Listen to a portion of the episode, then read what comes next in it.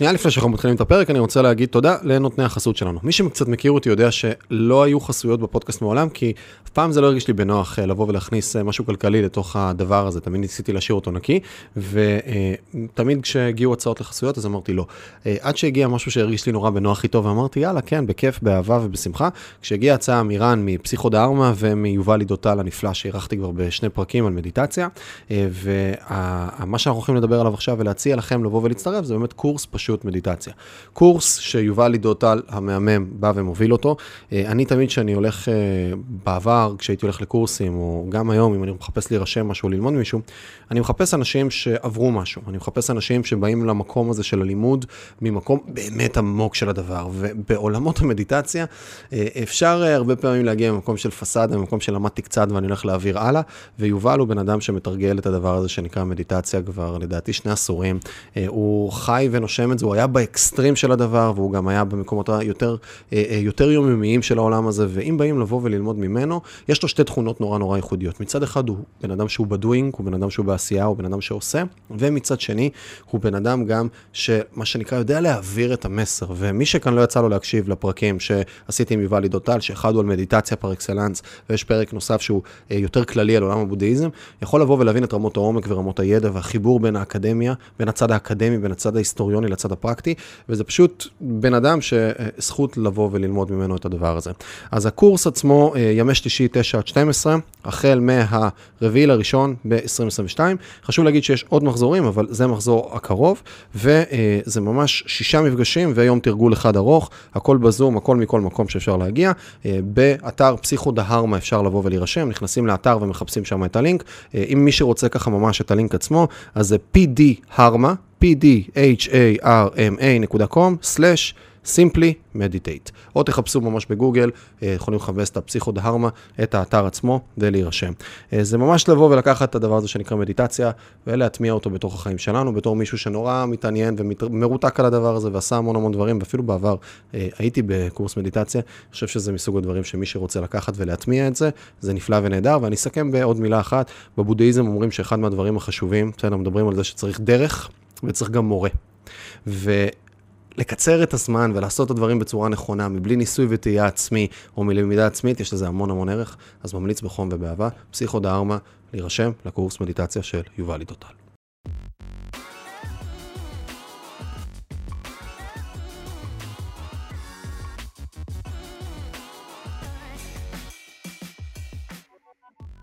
ברוכים הבאים לפודקאסט השיעורים שלא למדתי בבית ספר. אני קוראים מיכאל מלמדוב ובכל פרק אני פוגש אדם יוניקי, אדם מיוחד, אדם שעשה איזושהי דרך לא טריוויאלית שככה נוכל to pick his brain, לשאול אותו קצת שאלות, ללמוד על אורחות חייו ועל הדברים שהוא ככה יודע, מתמחה ומכיר בהם, ודרך זה אולי טיפה להרחיב את התודעה, לקחת איזה משהו ולבחון את אורחות חיינו שלנו.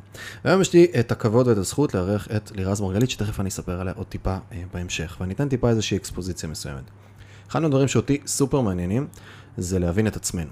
אני תמיד שואל את עצמי מה מסוג הדברים שאם אני אלמד ואני אתעמק בהם, ייצרו לי תשואה משמעותית בחיים שלי בכל מיני מישורים, בין אם הם כלכליים, יזמיים, ובין אם הם גם ברמות האושר שלי וה, וההתנהלות שלי והאנרגיה שלי והרבה דברים נוספים.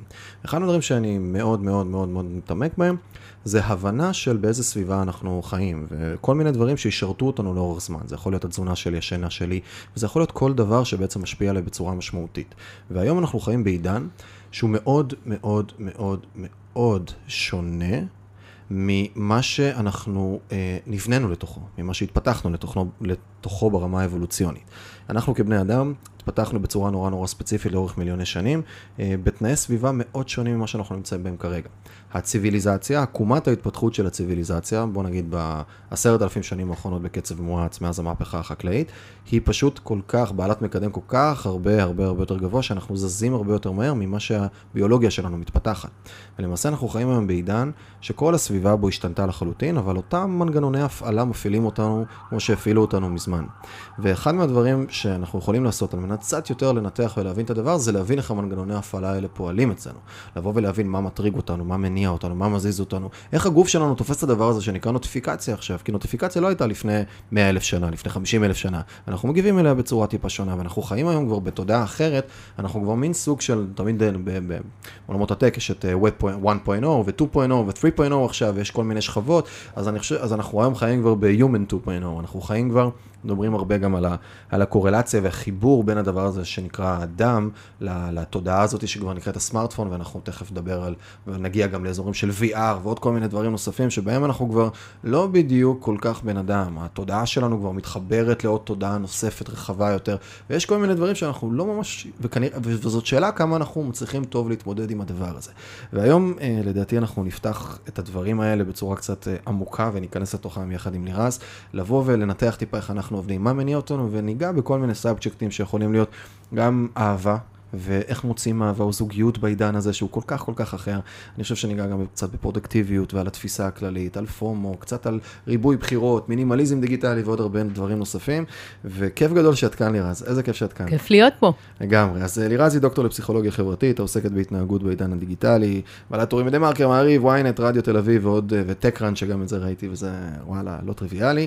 אה, היא יצאה להרבה חברות גדולות בכל מיני עולמות שקשורים לעולמות האלה, כמו מיקרוסופט, וולמארט, נייקי, רפאל, איביי ועוד חברות חברות נוספות, ולאחרונה גם כתבה ספר אה, שנקרא עיצוב התודעה, נכון? נכון. אז uh, יש לנו כאן uh, וואחד מומחית לדבר הזה, ונראה לי יהיה לנו מה זה מגניב, ונקבל המון המון ערך לבוא ולתפוס קצת איך, uh, איך לחיות בתוך הדבר המורכב הזה. אז קודם כל, מה, יחד עם האקספוזיציה הזאת שנתתי, מה כל כך שונה בין איפה שהיינו פעם לאיפה שאנחנו היום? אוקיי, okay, אז אני מאוד אוהבת uh, את האופן שבו הצגת את זה, הצגת את זה בצורה מדהימה. למעשה, uh, אחד הדברים שאנחנו לא עד הסוף מבינים, זה שכל הבעיות הקיומיות של המין האנושי נובעות בדיוק מהדבר הזה, בדיוק מזה שהסביבה שלנו לא מתפתחת בקצב של הטכנולוגיה שלנו. סליחה, הסביבה שלנו לא מתפתחת בקצב של המוח שלנו. Mm-hmm. ולמעשה, אחד הדברים שאני אגיד ככה, 80% מהחוקרים, חוקרים אבולוציוניים, חוקרי מוח מסכימים עליו, זה שכבר 60 אלף שנה, מאז התקופה שלנו בסוואנה, המוח שלנו לא באמת שינה את ההתפתחות שלו. Mm-hmm. מסיבה פשוטה, האבולוציה מתפתחת כשיש צורך, ולא היה צורך, לא היה צורך. למשל, אני רק אתן דוגמה קטנה.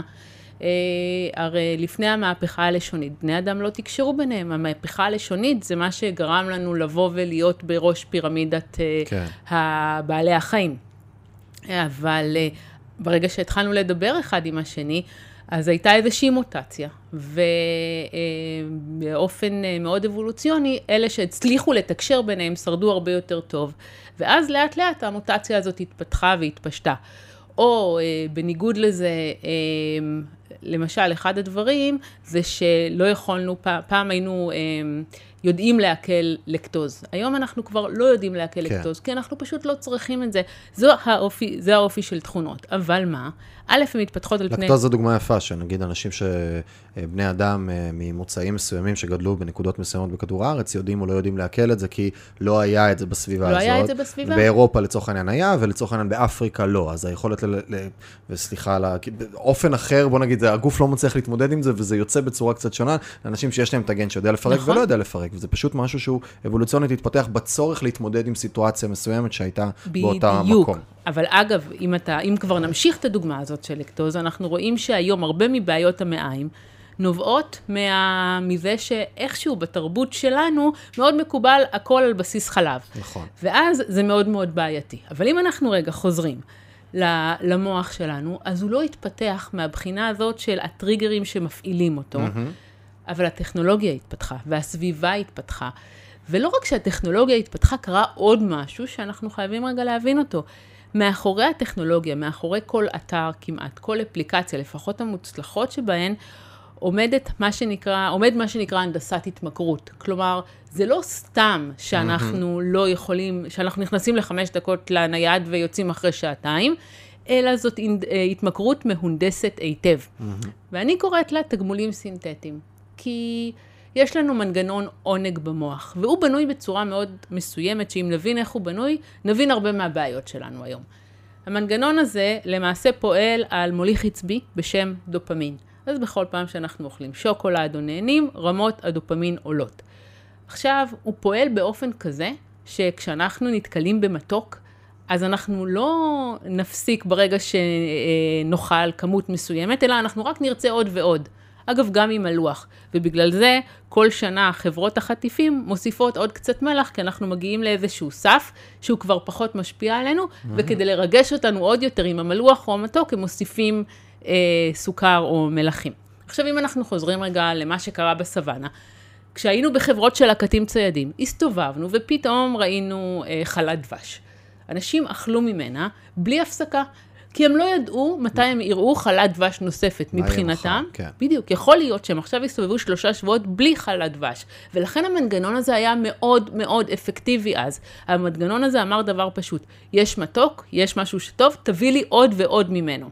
עכשיו, מה קורה היום? אני רואה תפוח עכשיו במרחק ממני, אני רואה את התפוח הזה, כל זמן שאני מתקרב אליו מופרש לי עוד ועוד דופמין, עד הביס שאני נותן לו, ואז אני מייצר לעצמי את ההביט לופ הזה של, יש לי טריגר שאני רואה אותו, שם קוד חלת דבש, תפוח, whatever, אני מייצר איזה רוטינה כזאת ב habit loop קלאסי, ואז זה בעצם מייצר לי את ה reward, את הסיפוק, את הדופמין שמשתחרר אצלי, וזה מתחזק אצלי, שפעם הבאה שאני אראה חלת דבש, יהיה לך כיף, חלת דבש, יהיה לך כיף וטוב, תעשה את זה שוב. ואז פעם הבאה זה עוד יותר מתחזק. אז זו דוגמה אחת, אבל עוד לפני ה habit loop, שהוא מדויק באופן שתיארת אותו, כשאתה אוכל שוקולד, אתה לא תגיע לרמת שובע. אתה תאכל חבילה, תסיים אותה ותרצה עוד אחת ועוד אחת. זה העניין. העניין הוא מה הבעיה היום, בשפע של התרבות המערבית, שיש לך חלת דבש בכל מקום.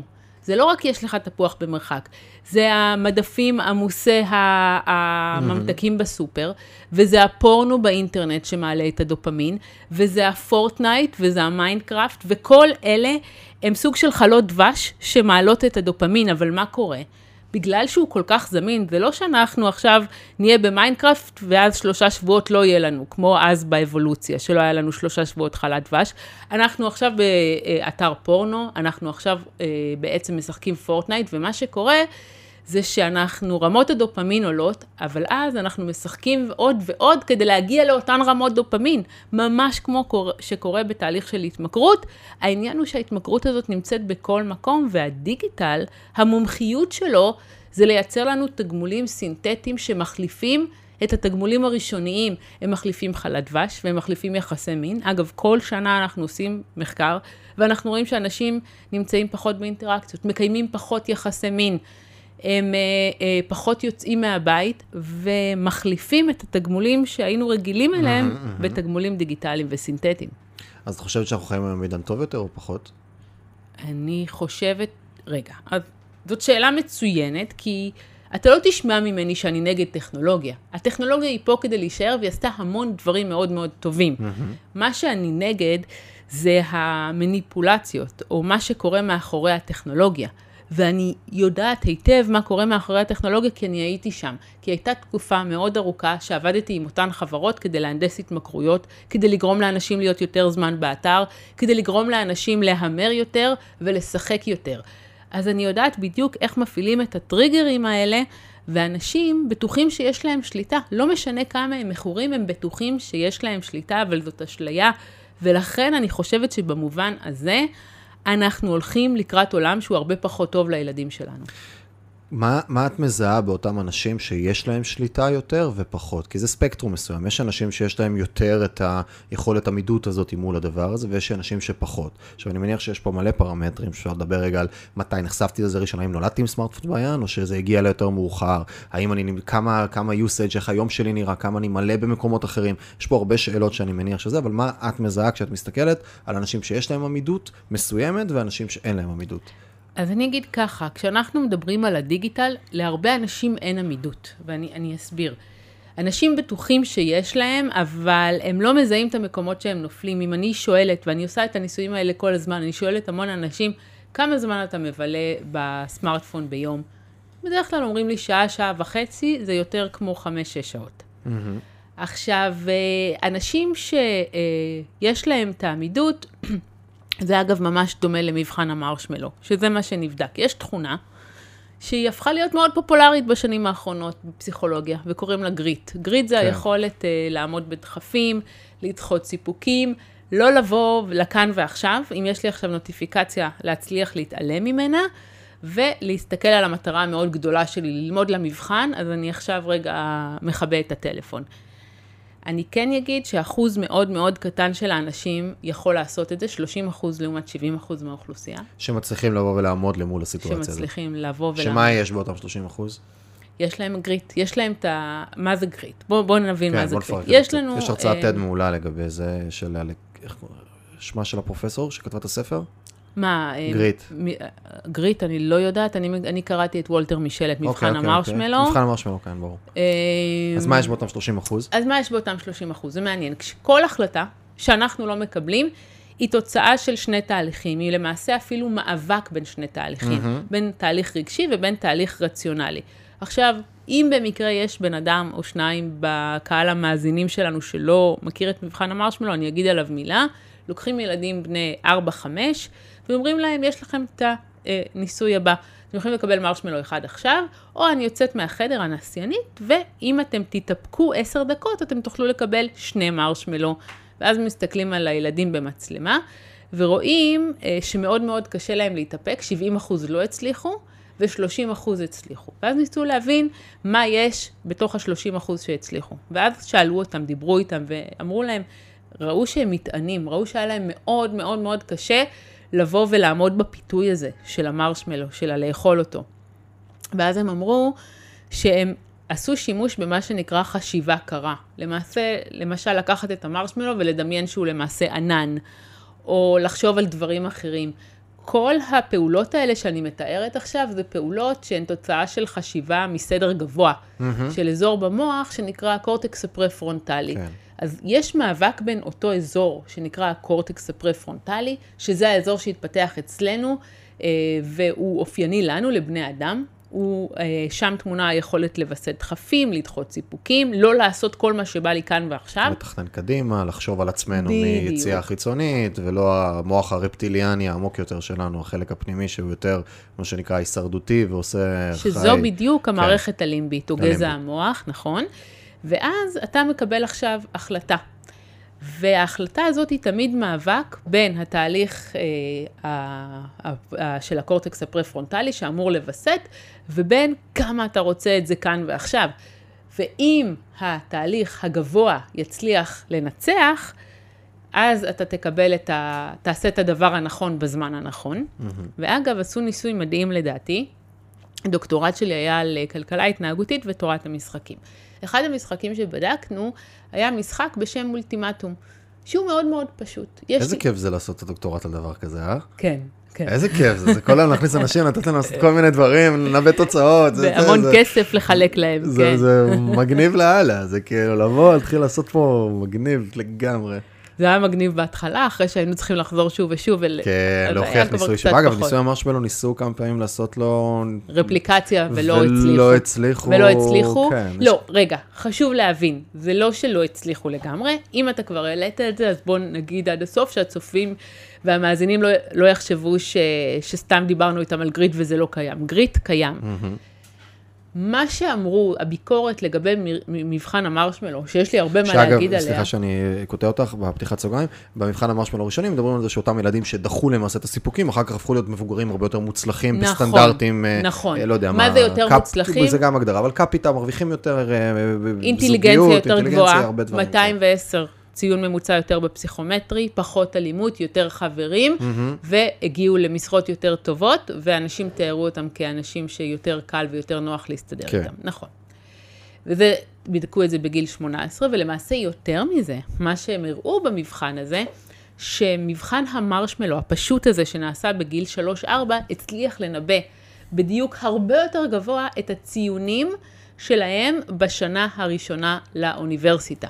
הרבה יותר ממבחני ה-IQ שנעשו באותה שנה, ולכן הרבה פעמים אני אומרת שהורים לילדים אומרים, אני, אני שואלת אותם מה התכונה שהיית הכי רוצה שיהיה לילד שלך, אז הם אומרים לי הרבה פעמים אה, אינטליגנציה, זה לא בהכרח. יותר חשוב הגריט, כי לא משנה אם, איזה, אם ה-IQ שלך בשמיים ואתה כל שנייה מוסך על ידי פייסבוק, לא יעזור לך כלום. לגמרי. אבל אם אתה, יש לך את השקדנות ואת הנחישות, זה הדבר הכי חשוב. כמובן שתמיד עדיף את שניהם. יאללה, בסדר, קניתי את שניהם. אז אה, ניסו לחזור עליו, התחלנו להגיד את זה, ו... אז ניסו לחזור עליו, ומה שהם הראו, שבסוף הניסוי הזה הרי נערך ב, אה, בסטנפורד. מהמם.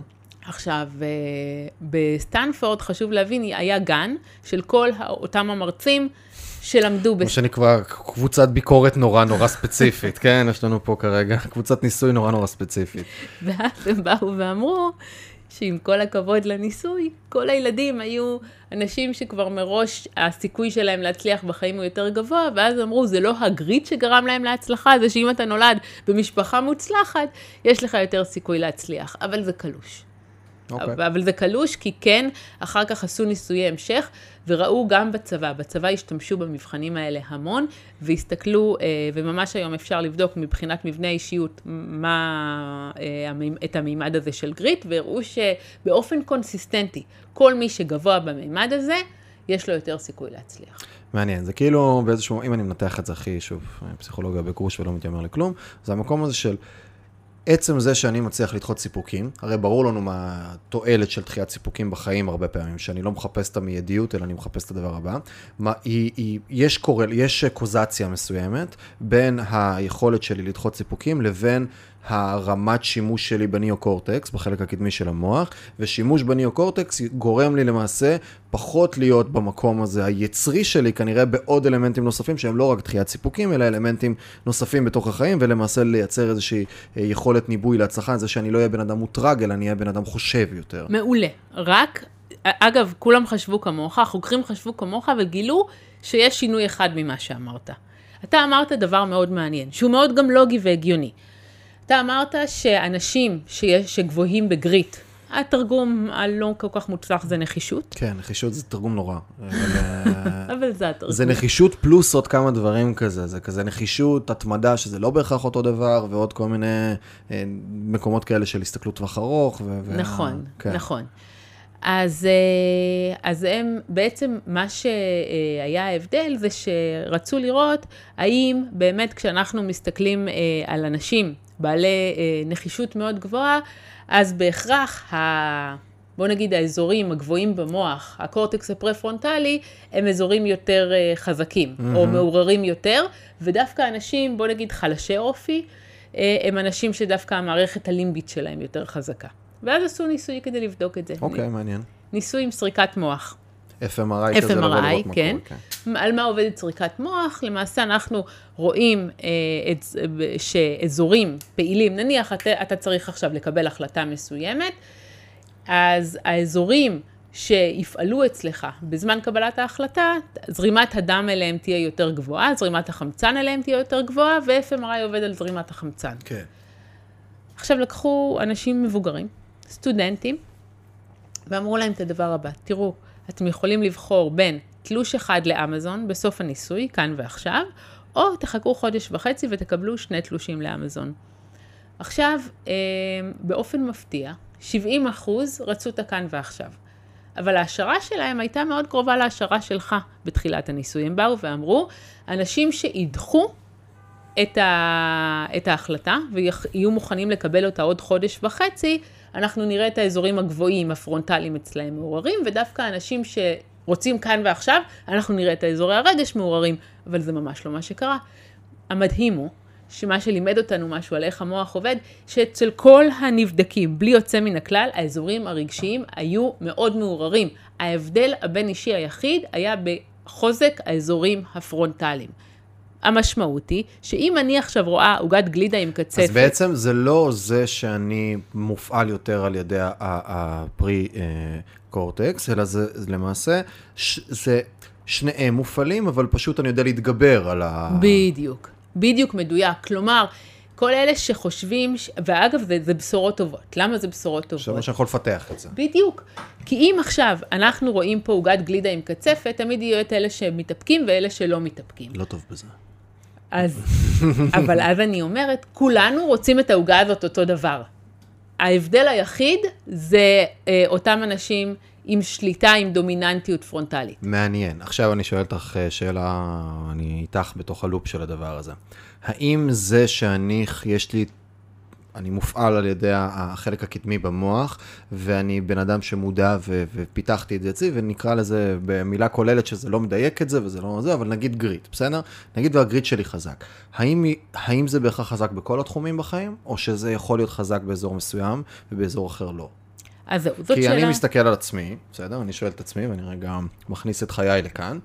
אה, יש לי גריט, בסדר? רסמי אומר את זה הכי קל, אני יודע לדחות סיפוקים בצד הכלכלי, בצד של עסקים, כשאני עושה דברים, לא בהכרח מעניין אותי הכאן ועכשיו, אני מקבל החלטות לטווח ארוך, אני עושה דברים לאורך זמן, אני לא יורד מהר מדברים, יש לי מלא מה להשתפר שם, ואני עוד, ממש הפרספקטיבה שלי עדיין צרה, כי אני עדיין ילד, אז עוד לא חוויתי מספיק ולא עשיתי מספיק, אבל כשאני מסתכל רגע על הדברים שעשיתי בכמה שנים האחרונות, מרגישתי שבאזור הזה יש לי את זה. שימי לי גלידה עכשיו מול הפנים, אני לא מתבלבל לשנייה. אני תוך שנייה לוקח את הגלידה ואוכל. ואתה היית רוצה להתאפק? תלוי מתי, תלוי באיזה תקופה בזמן. אני חושבת ככה. תראה, אני חושבת שאם היית רוצה זה דיוק להתאפק, יפה מה שלקחת עכשיו, כן, אני מבינה, את לוקחת את זה. היית. מתאפק. כי אם יש לך גריט, יש לך גריט, אבל אתה בא ואומר לעצמך, מיכאל, שבאזורים האלה אני נותן לעצמי. ואם אתה היית מחליט שאתה מוריד חמישה קילו, אתה היית מוריד את החמישה קילו, ואם היית מחליט שאתה עושה את זה בעשרה ימים, אתה היית עושה את זה בעשרה ימים. אבל באזורים שאתה אומר, כאן אני מקל, ואתה מקל במודע, כי אתה מאוד מודע לכל מה שאתה עושה, ואחד הדברים הכי משמעותיים זה מידת האנרגיה שיש לנו, ואני אסביר. אז אני רק, ברשותך, רוצה לספר לך על ניסוי נוסף שיסביר לך את עצמך איזה יותר כיף טוב. לי, את זוכרת שלפני שהתחלנו את הפודקאסט, נכנס אה, חבר שלי, חי שגיא, שהקליט פודקאסט אחר, נכון. ואז הוא אמר שהפודקאסט שהוא עשה כאן עכשיו, אז ישב עם איזה מישהי והביאה לו מלא מחקרים, ואז הוא אמר לי, אתה היית אוהב, כי אתה אוהב מלא מחקרים. ואז אנחנו נכנסים לכאן, אז כל הזמן סיפרתי על ניסויים מחקרים, אני כולי מרוגש לחלוטין, מתנה לסופש. אותו, אתה, אה, אתה זוכר את וולטר מישל. כן. וולטר מישל ממבחן המרשמלו, היה לו עוזר מחקר שעשה איתו את מבחן המרשמלו, והעוזר המחקר גדל והפך להיות חוקר בפני עצמו. ו, אה, ואז הוא החליט לגעת בסוגיה שעד אותו רגע לא נגעו בה. ומה הסוגיה הזאת? פסיכולוגים פחדו לגעת בה. השאלה האם אותו גריט זה משהו שנולדים איתו, או שמשהו שאתה יכול אה, לבוא ולפתח אותו. עכשיו, אה, אנשים היו בטוחים שאו שיש לך את זה או שאין לך את זה. איזו שאלה מורכבת זאת, בדבר הזה של סביבה או גנום, והוא חתיכת אירוע. נכון, הוא חתיכת אירוע, ובגלל זה גם לא רצו לגעת בו. עכשיו, אם העניין הוא כזה, שים לב, אם אין לך אותו, אז זה אומר ש... שיש לנו אנרגיה סגורה. למה הכוונה? זה אומר שאם אנחנו נוציא חלק מהאנרגיה שאנחנו משתמשים בה כדי להתאפק במקום אחד, אז אנחנו לא נוכל להשתמש בה במקום אחר. Mm-hmm. אף אחד לא רצה לגעת בהשערה הזאת מסיבה פשוטה. אנחנו מדברים על תקופה שבה הפסיכולוגיה הקוגנטיבית שלטה. לפני כן הייתה מאוד פופולרית הפסיכואנליזה. אבל, כן. בדיוק. אבל מאז הפסיכולוגיה הקוגנטיבית זה היה ממש, פרויד נחשב למוקצה. אסור היה לדבר עליו, הוא היה נחשב למישהו עם תיאוריות הזויות, כן. לא מוכחות. איש לי, לי, מה בדיוק. זה, בדיוק. אהבה לאימא, אדיפ- אדיפוסים למיניהם וכולי. זה הייתה ממש בושה להזכיר את השם שלו, ולכן גם תיאוריה שקשורה לתיאוריית האנרגיה של פרויד, היה מוקצה להזכיר אותה. אבל אותו חוקר, רוי באומייסטר, זה השם שלו, אותו עוזר מחקר של מישל, בא ואמר, לא אכפת לי, אני שם פס על כולם, אני הולך לבדוק את התופעה הזאת. לקח סטודנטים ואמר להם, סטודנטים יקרים שלי, תקשיבו, כדי להשתתף בניסוי אתם צריכים לוותר על ארוחת צהריים. ויתרו על ארוחת צהריים, הוא הכניס אותם לחדר עם מראה כפולה, ככה שאפשר לראות את ההתנהגות שלהם מבחוץ. בחדר הזה חיכו להם שתי קערות, קערה אחת עם עוגיות שוקולד חמות, שעכשיו יצאו מהתנור, סליחה, לא שוקולד, שוקולד צ'יפס. קריטי. קריטי. אוקיי. שלא. שידעו ש... כן, כן. שלא יתפסו אותי בקטנות, ואז. יגידו, איזה חוקרת זה- זאת. את אומרת ממלא ניסיון. כבר, זה- כן. והקערה השנייה הייתה מלאה בצנוניות. צנוניות. אה, בשלות, לא בשלות? בשלות, בשלות. לאכילה, מוכנות לאכילה, מקולפות אפילו, הכל היה. טוב. עכשיו, אין כמו איזה צנונית באמצע היום. אין, אין, בעיקר שזה ליד עוגיית שוקולד צ'יפס. צ'יפס. נכנסו, נכנסה הקבוצה הראשונה, זה תמיד שתי קבוצות, נכנסה הקבוצה הראשונה של הסטודנטים ואמרו להם את הדבר הבא, תקשיבו סטודנטים יקרים, אתם יכולים לאכול כאוות נפשכם מעוגיות השוקולד צ'יפס, אתם לא נוגעים בצנוניות. הכל היה בסדר. הם אכלו, הם, הם היו מאושרים וטובי לב וסיימו את הניסוי. הם לא סיימו, הם חיכו בחוץ. נכנסה הקבוצה השנייה של הסטודנטים ואמרו להם, תקשיבו, סטודנטים יקרים, אתם לא נוגעים בעוגיות השוקולד הצ'יפס, שהריח שלהם מילא את החדר, אתם יכולים לאכול רק מהצנוניות. הם היו נראים מיוסרים ומעונים. היה אחד מהם שממש ראו אותה מבחוץ, הוא לקח עוגייה, ליקק אותה והחזיר לקופסה. אחר, סטודנטים אחרים פשוט אנחנו העריכו, מדברים על סטודנטים, לא לילדים. על סטודנטים, כן, תחזירו אותו. לקופסה, איזה כן. קבר. לא לק- לקערה, כן, כן, כן. אף אחד לא אכל מהעוגיות, אבל זה היה ממש ממש קשה להם. עכשיו, מגיע החלק השני של הניסוי, ואמרו להם, אתם נשארים פה לניסוי בתפיסה. המשימה שלהם הייתה כזאת, אתם צריכים להעביר אה, פס אה, באמצעות אה, עיפרון בין מספר נקודות. רק מה, ההוראות הן כאלה, אסור לכם לחזור על אותו קו פעמיים, ואסור לכם להרים את העיפרון מהנייר. עכשיו, אני אגיד לך שהמשימה הזאת לא הייתה פתירה, אבל הם לא ידעו את זה. לא היה אפשר לה, לעשות את ה... לשרטט את הצורה הזאת בלי לחזור על אותו קו פעמיים. ואז הסתכלו על המוטיבציה שלהם לעשות את הניסוי. ראו את אותם אנשים שאכלו את העוגיות, מלאי כוח רצון ומוטיבציה, מנסים שוב ושוב ושוב. ברגע שהנסיין אמר להם, תודה רבה, נגמר הניסוי, הם לא הסכימו לקום, הם רצו עוד ועוד ועוד להמשיך לנסות. הגיעו הסטודנטים עם הצנוניות, הם, אה, מבחינת היכולת שלהם לנסות, הם ניסו ב-20 דקות פחות בממוצע, השקיעו בזה פחות מאמץ, ויתרו מהר מאוד, חלקם הניחו את הראש על השולחן בעצבים, חלקם קיללו, ואמרו שהם ממש לא מבינים את הניסוי הטיפשי הזה, ובכלל כל הפסיכולוגיה זה מדע שאין לו ערך. לופטנשך. כן. ועכשיו, רוי באומייסטר הצליח להוכיח נקודה מאוד מעניינת. הוא הראה שברגע שאנחנו עם האיפוק, איפוק גורם, בעצם גובה מאיתנו המון אנרגיה. האיפוק של אותם סטודנטים שנאלצו לאכול את הצנוניות, גבה מהם אנרגיה, ואז לא הייתה להם אנרגיה להשקיע במשימה הנוספת. ולעומת זאת, העוגיות שוקולד צ'יפס מילאו את האנשים באנרגיה, ולכן הייתה להם אנרגיה להשקיע במשימה הנוספת, מה שגורם לנו להבין שברגע שאנחנו מוציאים אנרגיה במקומות מסוימים, אנחנו לא נוכל להוציא את האנרגיה במקומות אחרים, ועכשיו אני חוזרת אליך, מיכאל, הכל שאתה- סובב סביבי בסוף כאן. הכל סובב סביבך, ואתה יודע איפה אתה, גם אם לא, אתה לא רואה את זה במודע, אתה יודע איפה אתה משקיע את האנרגיה. אני מאוד מסכים איתך. אה, שאלתי את השאלה הזאת קצת עם אה, מה שנקרא, עם הבנה של התשובה שלה בהתחלה, כי אני גם יודע להגיד שאני למשל, אחד מהדברים, אמרתי, טוב, אני כרגע נמצא בתקופה מאוד מאוד עמוסה בחיי, ולהוסיף לעצמי עוד מאמץ קוגנטיבי, כי זה מאמץ, אני, ואני מתקמצן כרגע בקוגניציה שלי בתקופה הזו, אז אני לא אוסיף לעצמי עכשיו גם את המקום של התזונה, אלא אני אחיה כרגע בסיטואציה שבה החדר כושר אני מסוגל להכיל זה, אבל ההתמודדות עם כל הדברים האלה במהלך היום או בזה, כרגע זה אזור שאני משחרר אסטרטגית בתוך קבלת ההחלטות ברור שלי, לגמרי. כי אני נמצא באיזושהי תקופה. יחד עם זאת, כן אני יכול להגיד ש... זה כן התמודדות שיש לי לאורך השנים, כאילו הגנים שלי הם סבבה, אבל הם לא מאוד טובים, וזה זה ups and downs, וזה לא משהו שנגיד הצלחתי לייצב אותו. גם בתקופות שכן רציתי, בסוף זה השתחרר לי בתוך התהליך, וזה לא משהו שהצלחתי לבוא ולהפוך אותו לנכס צאן ברזל כזה בתוכי, כזה שזה חזק בי. תראה, הגריט, החוכמה של הגריט הוא לא להתאפק במשהו מסוים, הוא להחליט מה המטרות הכי חשובות לך ולהגשים אותן, ואיפשהו לשחרר את אלה שהם פחות. יש מחקר ישראלי, אגב, שאני בטוח שאת מכירה, אה, שעשו בבתי משפט עם ה... אה, נכון, כן. עם השופטים, עם בשיתוף עם החנינה. הרווארד לדעתי הם עשו את זה? נכון, נכון. הם נתנו, הם, הם הסתכלו על בקשות חנינה, ומה שהם ראו זה ש...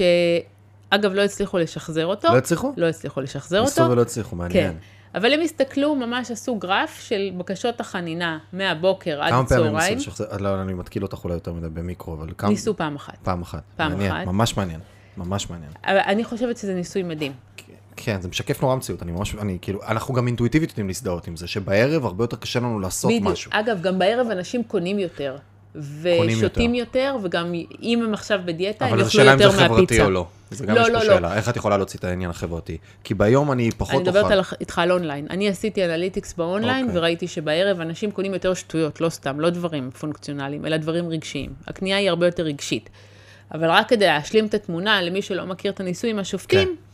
אז הם הסתכלו מהבוקר עד הצהריים, עד ארוחת צהריים, ואז אחרי הפסקת צהריים עוד פעם הסתכלו. הם ראו גרף מאוד גבוה. בבוקר נתנו המון בקשות חנינה, וככל שהשעה התקרבה לארוחות צהריים, פחות ופחות, ואז מארוחת צהריים עוד פעם בקשות החנינה התקבלו בבום מטורף, והתחילו לרדת ככל שאנשים יהיו יותר רעבים. כן, שכאילו המסקנה של הניסוי זה שהרבה מסקנות, אבל אחת מהן זה שיש לנו מין סוג של סוללה של כוח רצון, והיא לאט לאט יורדת, בדיוק. וככל בדיוק. שאני מקבל יותר החלטות, וככל שאני יותר מתנגד לדברים, אז ככל שהזמן עובר יותר ויותר קשה לי לבוא ולהמשיך לקבל החלטות טובות, איכותיות, ולשחרר דברים, וכאילו זה, אם מסתכלים על זה ומנתחים את זה בהמשך לשיחתנו מקודם, מה שאמרנו, זה, יש סוללה לניאו-קורטקס.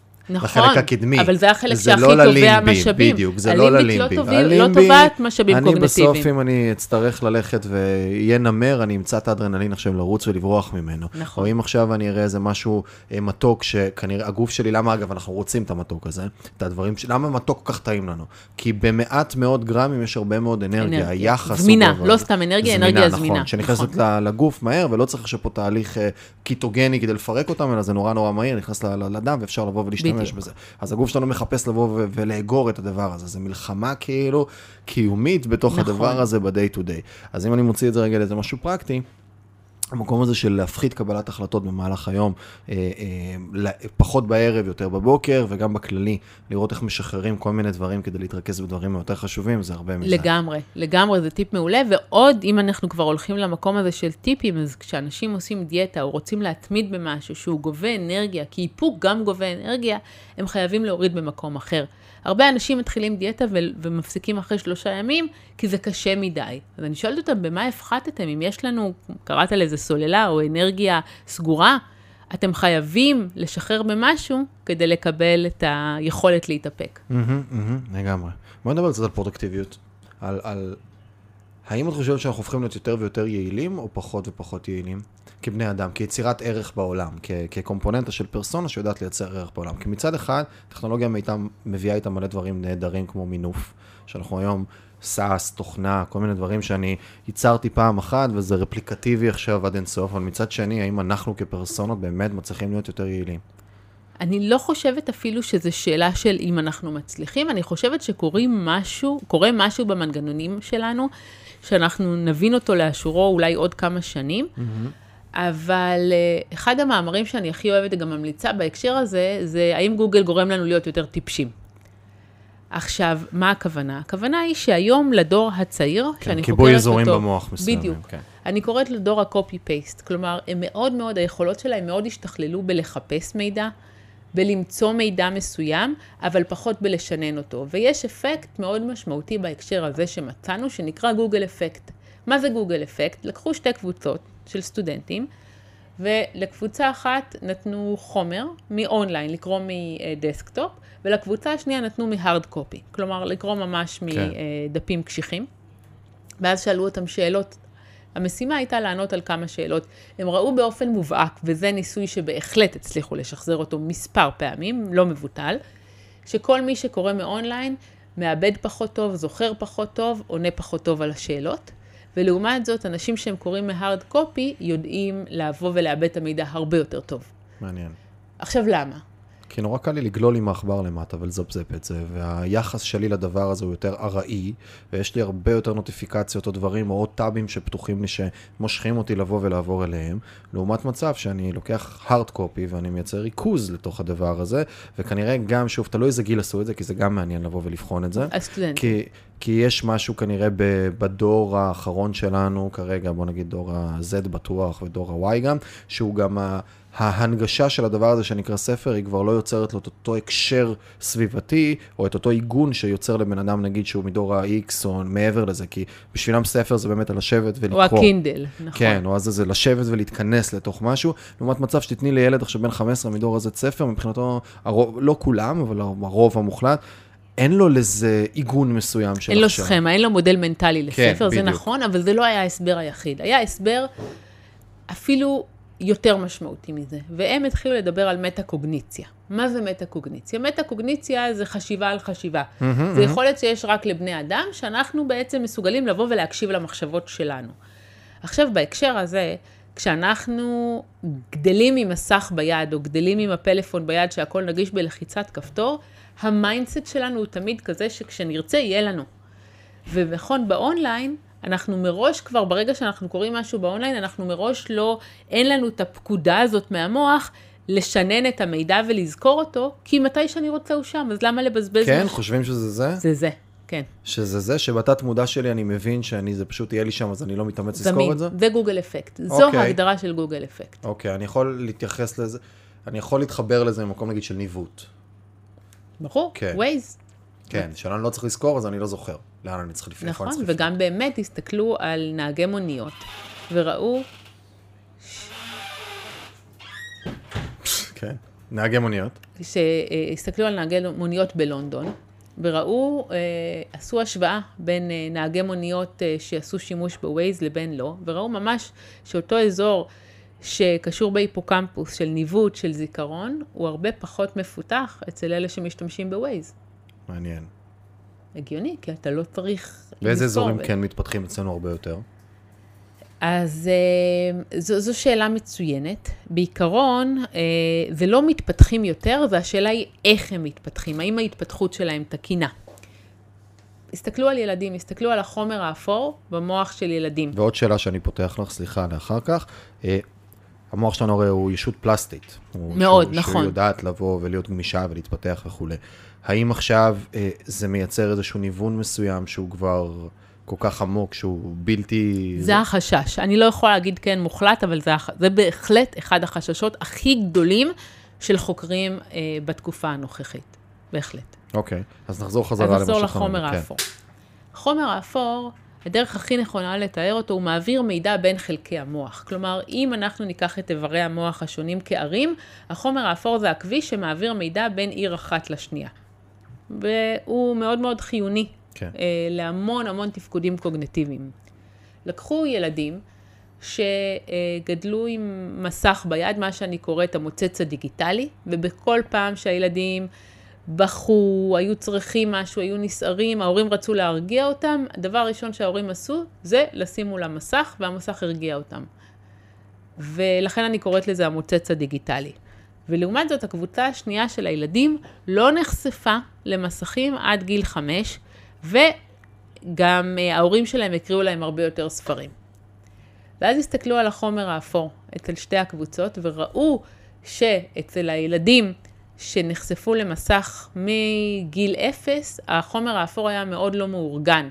והורים הרבה פעמים נותנים לילדים מסך כי הם רוצים להקנות להם את כל היכולות הדיגיטליות. הם רוצים שקט, אבל בסדר. הם רוצים שקט, נכון, אבל הם גם פותחים שהם, הם גם מפחדים שהם יפתחו איזשהו פער. ואנחנו רואים שדווקא כשנחשפים לסמארטפון, כל היכולות שאנחנו כל כך רוצים שיהיו להם, כמו הבנת הקריאה וכתיבה ויצירתיות, הם לא קיימים. הם לא קיימים, הם, הם, זה פשוט הבסיס הקוגנטיבי של היכולות האלה נפגע ברגע של שהחשיפה... איזה יכולות, מוק- עוד פעם? יכולת של הבנת אה, הנקרא, של אה, כתיבה, קריאה ויצירתיות. נפגעת יצירתיות. כן, בהחלט. למה? כי דווקא ברגע... החשיפה הזאת היא להרבה תכנים מהרבה מקומות שבעצם באים ומפתחים. היא לא נכונה. היא לא מותאמת. אתה דיברת בתחילת השידור אה, על, על היכולת להיות, אה, בעצם להתאים בין הגירוי לבין הסביבה. עכשיו, יש גילאים מסוימים שאנחנו צריכים בהם חשיפה. עכשיו, החשיפה שהמוח שלנו צריך היא חשיפה לעולם הפיזי. החשיפה לעולם הדיגיטלי, החשיפה למסכים, היא משבשת תהליכים קוגנטיביים, היא משבשת את ההתפתחות של אזורים מסוימים במוח. וזאת הבעיה המרכזית. עכשיו, אני רוצה לתת לך דוגמה שאני חושבת שתהיה מאוד פשוטה. אה, כשאנחנו קוראים ספר, יש תהליך שלם שבו אנחנו בעצם מאבדים את האותיות למילה. אני מאתגר אותך, אבל גם לא היה ספר פעם. אז למה ספר זה כאילו עכשיו יש איזושהי הנחת יסוד מוסווית בשיחה בינינו, שקריאה בכללי וספר בכללי זה כאילו משהו שהוא נורמטיבי ועוזר לנו לפתח את הדברים בצורה נכונה. אני אסביר למה. לעומת מצב צודק. של כאילו, רגע, אנחנו בדיגיטל הזה, זה כאילו, את יודעת, כמו, אה, הספרים האלה הורסים את הילדים, הסרטי פעולה האלה, כולם תכף אה, יתחילו, רמבו הזה, אה, גומר את הילדים שלנו, כולם אלימות, הולכים, מעודד לאלימות, בזה. כן. ו- וכאילו הנחת יסוד שרגע, ספרים וזה, זה, ככה צריך. לא, זה לא סתם הנחת יסוד באוויר. יש לה, יש לה איזשהו רציונל, והרציונל אומר ככה, אנחנו רואים מה קורה מסריקות מוח בזמן שבן אדם קורא ספר. אז קורים מספר תהליכים. התהליך הראשון זה באמת לקחת את האותיות ולאבד אותן למילים. לקחת את המילים ולאבד אותן להקשר. לקחת את אותו הקשר ולדמיין אותו. כי כשאתה קורא ספר, אתה מדמיין את הגיבורים ואתה מדמיין את ההתרחשות ויש לך תיאור שלם, ואם אני אקרא ספר ואתה תקרא ספר, כל אחד ייקח את זה למקום אחר. כלומר, זה, מפת... זה מאפשר לך גם להביא מהעולם הפנימי שלך ולצקת אותו לתוך הדברים שאתה קורא. וזה אחד הדברים שהם בבסיס היצירתיות. עכשיו, כשאני מראה לך סרטון ביוטיוב, זה לא עובד. כל מה שאמרתי עכשיו לא עובד. הכל שם. איך הדמות נראית, ואיך היא מדברת, ואיך היא נשמעת, ואתה לא צריך להקשיב כלום, אתה הרבה יותר פסיבי, אתה לא אקטיבי. קריאה היא תהליך אקטיבי, לעומת אה, אה, digital, שזה תהליך הרבה יותר פסיבי. אבל אם עכשיו, לצורך העניין, אני מסתכל על ה digital הזה, הוא מאפשר לי, יש, לו, יש פה הרי בסוף שני צדדים למטבע הזה, ה digital הזה מאפשר לי עכשיו לייצר consumption הרבה יותר מהיר של פיסות תוכן, בסדר? כנראה בצורה מסוימת. אבל, אבל ו- העיבוד הוא פחות עמוק. ואני יודע לייצר דרך הדבר הזה הרבה מאוד רפרנסים לכל מיני דברים שאולי כן יודעים לבוא ולייצר לי איזה שהם אלמנטים יצירתיים ולייצר היקשים בין דבר לדבר. כן יש פה איזשהו מקום מסוים בתוך התהליך הזה, שהוא מאפשר לי, הצריכה הזאת של המדיום שהוא טיפה אחר, כן כנראה מפתח לי איזה שזרים אחרים יום, בתוך. אז אני, אני כאן כן חד משמעית, אני אגיד לך, זה לא עובד ככה. כי הצריכה הזאת, היא נשארת, היא ריגוש מיידי. היא לא נשארת להרבה זמן, אנחנו מסתכלים, עכשיו אתה מסתכל על סרטון ביוטיוב, אתה לא תזכור אותו להרבה זמן, בטוח לא בהשוואה לספר. עכשיו, אחד הדברים שאנחנו רואים, אנחנו מדברים המון על שעמום. ואחד הדברים שאנשים היום, בתקופת הדיגיטל, בתקופת הגירייה המאוד מאוד גבוהה שיש לנו מהנייד, הם לא רק מפחדים, הם חרדים ממנו, זה להיות במצב של שעמום. ושאלו אה, אנשים מה הם מעדיפים, להתחשמל, לא, ב, לא בעוצמה גבוהה, אבל להתחשמל בעוצמה נמוכה, או להיות בחדר, 15 דקות בחדר בלי גירויים, 86 אחוז בחרו להתחשמל. זה, אני חושבת שזה יחס הזוי לגמרי. כמה להתחשמל?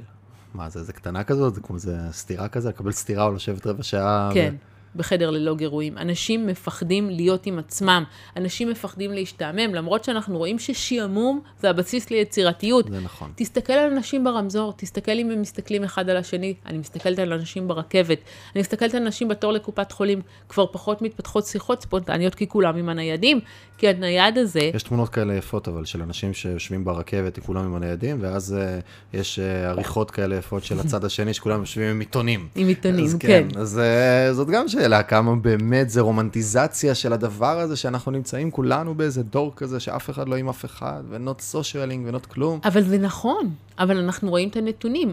אנשים, עזוב, עזוב את אפילו את האינטראקציות החברתיות, אנשים שיכולים לקיים מין מזדמן, מקיימים פחות יחסי מין. כי הם פחות צריכים את זה, כי מה זה יחסי מין? זה תגמול. הם, יש להם תגמולים סינתטיים, אז הם פחות צריכים להיות באינטראקציה אחד עם השני. השאלה אם זה בהכרח רע. אני חושבת שכן. כי מה זה מין, למשל? מין זה צורך ביולוגי.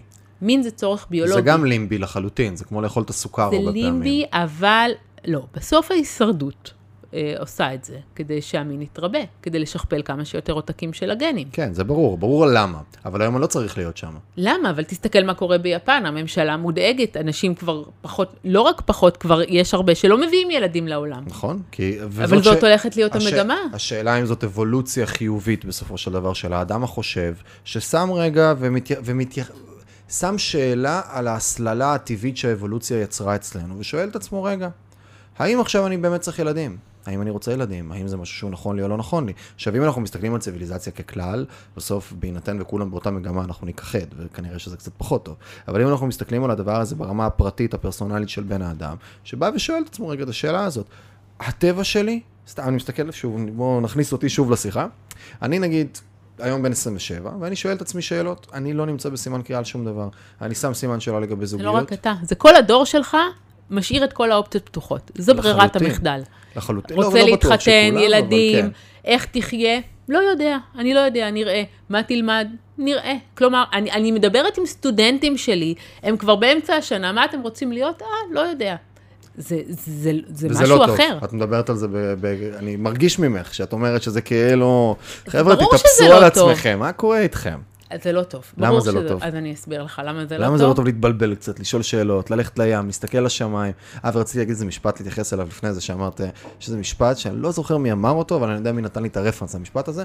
נבל רביקנט, אה, בחור מאנג'ליסט, הוא הקים את אוקיי. אנג'ליסט ועשה הרבה דברים, הוא כזה פילוסוף, אה, אה, פילוסוף עסקי, הוא סטארט-אפיסט, עשה ארגזים של כסף, משקיע, מאוד מוכר וזה, והוא גם סופר אינטליגנט בטירוף. אחד מהמשפטים ככה שהוא נתן רפרנס למי שאמר, היה... אה, רוב הבעיות בעולם קורות מזה שבן האדם הממוצע לא יודע לשבת 30 דקות בחדר בשקט עם עצמו. נכון, נכון, ואני חותמת על המשפט הזה. ואני חותמת על המשפט הזה, אבל זה אה, לא רק מקבל זה. אבל זה לא רק זה. רגע, אבל בואי נחזור למה שהתחלת לענות עליו מקודם. נכון, אז אני אומרת שבסופו של דבר, להשאיר את כל האופציות פתוחות, זה נשמע מאוד רומנטי וכיפי ומאוד דורזי. זה לא נכון, כי זה מייצר חרדה וזה מייצר דיכאון, והרבה מהדיק... אגב, התקופה שלנו, יש, פה, יש בה משהו מאוד אירוני. התחלנו לספור, מעולם לא נכתבו כל כך הרבה ספרי עושר ומיינדפולנס, ותמצא את האני שלך, כמו בשנים האחרונות. נזירים ועדיין- שמוכרים פרארי, ו... כן, ומי הזיז את הגבינה, ו- ו- ועוד ועוד. אמ, ואין אבל, דיאט. אבל, אבל זה די אין ברור דיאט. למה, אבל זה די ברור למה. לא, לא, אבל אנחנו... תקשיב רגע עד הסוף, תקשיב. יש אין קורלציה דיאט. הפוכה ויש שר לבדידות בברית...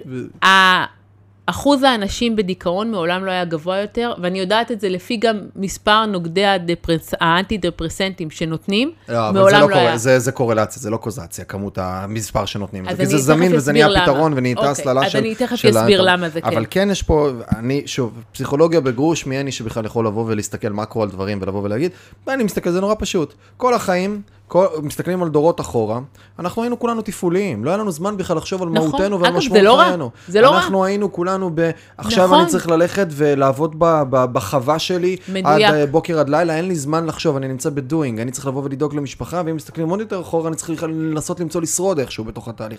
ופתאום היום, אנחנו מתקדמים באיזשהו מקום מסוים, שאנחנו כבר... יש לנו יותר זמן יש פנוי. לנו יותר זמן, ואנחנו, הרבה מהדברים שלנו כבר מקבלים את המענה שלהם, ואנחנו כבר לא מפחדים שאנחנו נצא ומישהו ירצח אותנו ברחוב, או שיקרה איזושהי סיטואציה, ואני מתחיל לשאול את עצמי שאלות קיומיות של, רגע, מה המשמעות? למה אני כאן? לאן אני הולך? ויותר מזה, עקומת היו המפורסמת וכל הדברים האלה, שבגיל 40, ואגב, זה גם, זה קורלטיבי, לא יודע אם קוזלי, אבל למה ש... שבגיל 40 הרבה פעמים רואים שאת עקומת היו שהאושר יורד, ואז בגיל 60 הוא קצת חוזר. ש... נכון, אבל עזוב, זה לא קשור לדור ש- הזה, זה תמיד היה. שזה, אבל זה גם, זה מחזק את המקום התפעולי, כי בגיל 40 הרבה פעמים ילדים כבר קצת יותר גדלים, ואז, ואז- פתאום יש קצת יותר זמן פנוי שמתפנה, ואז רגע, מה אני עושה או עושה פה בסיבוב חיים הזה. וגם כן רמת העושר רגע מתחילה לצאת ולרדת טיפונת. נכון.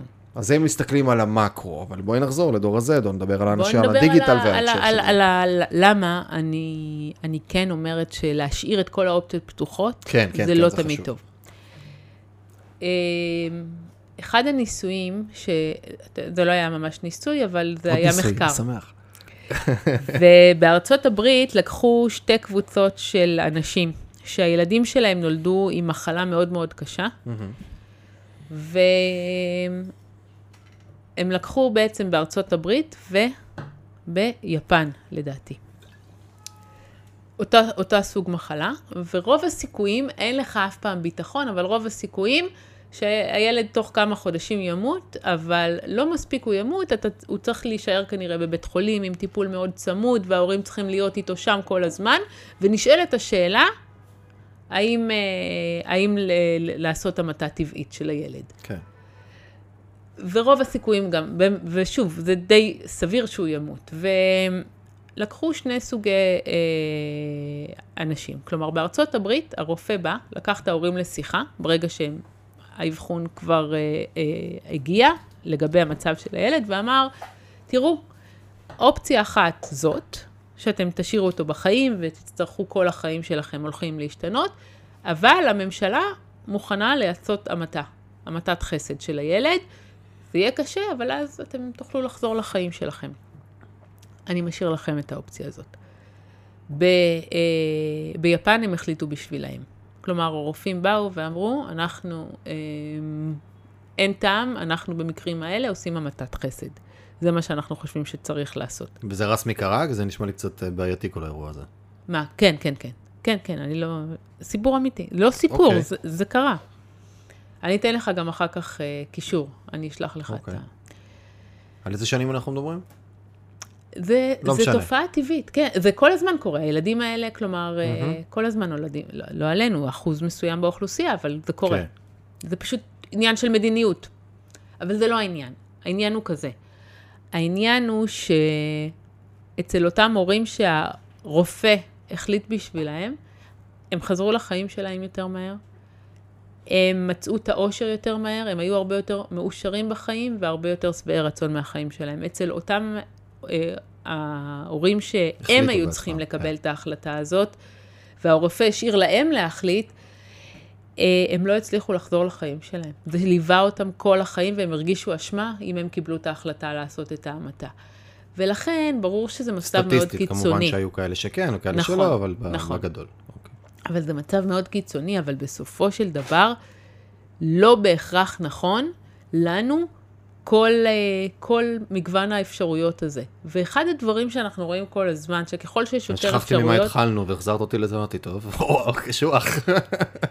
אוקיי. כי, יש כאן, יש כאן עניין, אני פותח עוד סוגריים קטנים לפני שאת ממשיכה, ברשותך, זה המקום של כמה בסוף זה לא הדבר, אלא הפרשנות שלנו לדבר. ברור, כמה בסוף זה ההקשר שאנחנו יוצרים נכון. לתוך התוכן ולא התוכן עצמו. נכון. ואם עכשיו אני קיבלתי את ההחלטה, וההקשר שלי סביב הסיטואציית חיים זה שאני, לצורך העניין, עכשיו בסיפור הפנימי שלי, אני הרגתי את הילד שלי ואני מסתובב עם הדבר הזה בחיים, כמה זה משפיע עליו, לעומת זאת שהחליטו בשבילי, לא הייתה לי ברירה, ברור. ועשו את הדבר אז הזה. לפעמים טוב שיחליטו בשבילנו, זה מה שאני מנסה להגיד. לפעמים, כשאני, אני אה, כבר נתפסת לעצמי כמו דינוזאור, אבל אה, מבחינתי, כשאני גדלתי, אני, אני, אני אשתף אותך, לא הייתה בכלל שאלה להתחתן, במוצקין. לא להתחתן במוצקין, כן. אה, כן, בקריות אין. בדיוק אתמול, זה מצחיק. אתמול ישבנו, היו אצלי בדירה, כאילו שותף שלי ועוד חבר, ששלושתנו גדלנו בקריית ביאליק, ואז דיברנו על זה, ופתאום קפץ לנו בפייסבוק שעוד איזה מישהי התחתנה מהמחזור שלנו, משהו בסגנון וזה. אז הסתכלנו, סתם סטטיסטית לשנייה, בהכי לא אמפירי שיכול להיות, אה, כל מי שנשארו לגור בקריות, כאילו האחוז אנשים שנשארו לגור בקריות, פשוט הרבה יותר מתחתנים. ולעומת מי ש... לעומת מרכז. לעומת מרכז. עכשיו, אני... נכון. עכשיו, עכשיו, זה קטע, כי מה קורה, אני מנתח את זה שוב בפסיכולוגיה בקורס שלי, הכמות אפשרויות שלהם לא מאוד גדלה בקריות לעומת תל אביב בהקשר הזה. תל אביב זורקת אותך גם. כי כל הסביבה שלי היום היא שונה לחלוטין. אם אני נשארתי בקריות, השכבת גיל שהייתה לי היא פחות או יותר אותה שכבת גיל, ואנשים שנשארו שם, כי יש פחות uh, מיגרציה חיובית. כן, לתוך- אבל אתה לוקח את זה למקום מאוד... תראה, זה לא רק אה, איפה אתה גר, נכון שבמרכז יש הרבה יותר פתיחות, ו... אבל זה מעבר לזה. בסופו יש של יותר דבר... הרבה בחירות. יש הרבה יותר בחירות, נכון. אומר. אבל אני אומרת שכשאני גדלתי, אז נכון, גדלתי בקריות, אבל מבחינתי, זה היה רומנטיזציה. אני ידעתי שאני רוצה, שאני רוצה להתחתן, וידעתי שאני רוצה להתחתן צעירה, וידעתי שאני אלמד, ואני ידעתי מה אני אלמד מגיל 13. ידעתי מה אני אלמד, ואני ידעתי גם שאני רוצה ילדים, כלומר, הכל היה ברור. היום, אני כן, כשהכל פתוח, אני כן מתחילה לשאול שאלות. אם היית נולדת 20 שנה אחרי, לדעתך היית בא- באותו הוויה? כי יכול להיות שהאופי שלך לא. הוא אופי של אני של הייתי בהוויה אחרת וההוויה לגמרי. שלך היא- היא אותה משימתית ש... היא list, אבל עדיין זה לא היה כל כך חד-חד ערכי. עכשיו, אחד הדברים שאנחנו רואים כל הזמן, זה אם פעם היינו מדברים על הפומו, ה-fear of missing out, שזה היה אחד הפחדים שהניעו אותנו, היום אנחנו מדברים על פחד הרבה יותר משתק, שהוא הפובו. פובו זה ה-fear of better options. כלומר, אנחנו, ברוג, ברגע שיש כל כך הרבה אפשרויות, אם אנחנו מדברים על טינדר, או אנחנו מדברים על זוגיות, או על כל אפשרויות שמציע לנו העולם הדיגיטלי, ברגע שיש כל כך הרבה אפשרויות, כל אפשרות שאנחנו לא בוחרים בה הופכת להיות עלות אלטרנטיבית. אם יש שתי אפשרויות, בחרתי באפשרות אחת, העלות, האפש- האפשרות השנייה היא עלות אלטרנטיבית, אבל כשיש כל כך הרבה, העלות האלטרנטיבית הופכת להיות כל כך משמעותית, ו... כן, זה משהו משתק. שאת חושבת שהוא, שחושבים שהוא, את חושבת, או חושבים שהוא על המשקל, שכאילו ככל שיש לי יותר אופציות, אז... בטח. יש שני סוגי אישיות. ברי שוורץ הגדיר שני סוגי, לא שני סוגי אישיות, הגדיר שתי תכונות שמשפיעות על קבלת החלטות של אנשים, maximizer ו satisficer.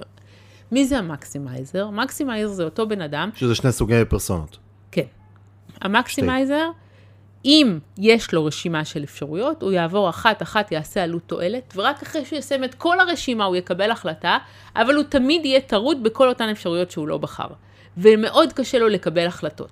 ה satisficer, לעומתו, הוא יבחר באפשרות הראשונה שעולה על הקריטריונים שלו, אבל הוא יפסיק להתמודד, הוא יפסיק להשוות את עצמו בכל האפשרויות שהוא לא בחר. הוא ירגיש טוב עם עצמו ועם הבחירה. אנחנו רואים באופן עקבי שככל שיש בעולם יותר אפשרויות, יש הרבה יותר מקסימייזר. ומה שקורה זה שגם... וזה רוחבי או סקטוריאלי? זה פרסונה, כי שוב, אני לוקח את עצמי, ויש אזורים בחיים, לא יודע, נגיד זוגיות מאוד מרגיש לי כמקום. דברים שמשמעותיים עבורך. כשאני מקבל החלטה עליהם, אני מקבל החלטה עליהם, וכאילו, אני, ואני מבין שאם אני על זה, אני על זה, ואני צריך שזה ירגיש לי כאילו... אני, אני לא בא פה לזה, ל, ל, אין פה MVP, אני בא פה ל, ל, אני בא פה מדויק, ואם אני עכשיו מסתכל דווקא בצד העסקי, אני זז, אני סבבה עם בינוניות, אני מתקדם. יותר חשובה לי ההתקדמות בתוך התהליך כי הזה. כי אתה מבין אבל שההתקדמות זה הדבר החשוב. אתה הגדרת את ההתקדמות כקריטריון החשוב. זה בסדר גמור, אבל זה עדיין אומר שאתה זה עדיין מקסימייזר, זה לא קשור. Mm-hmm. עכשיו, מה שקורה זה שיש לנו עוד תהליך פסיכולוגי בתוך הסיפור הזה. אם יש כל כך הרבה אפשרויות, זה עושה משהו לרמת הציפיות שלנו, כי היא עולה לשמיים, כי הם אומרים, אם יש כל כך הרבה אפשרויות, בטוח אני אמצא את המושלם, בטוח אני אמצא את זה שבול בשבילי, אבל זאת רק אשליה. ואז אנשים אה, פוסלים על כל דבר. אנש, נשים באות ואומרות לי, אה, אם הוא בא לדייט עם חולצת משבצות, אני לא אצא איתו. זה מגיע לרמות האלה, שהיד מאוד מאוד קלה על ההדק, ואז אנחנו נכנסים ללופ ש...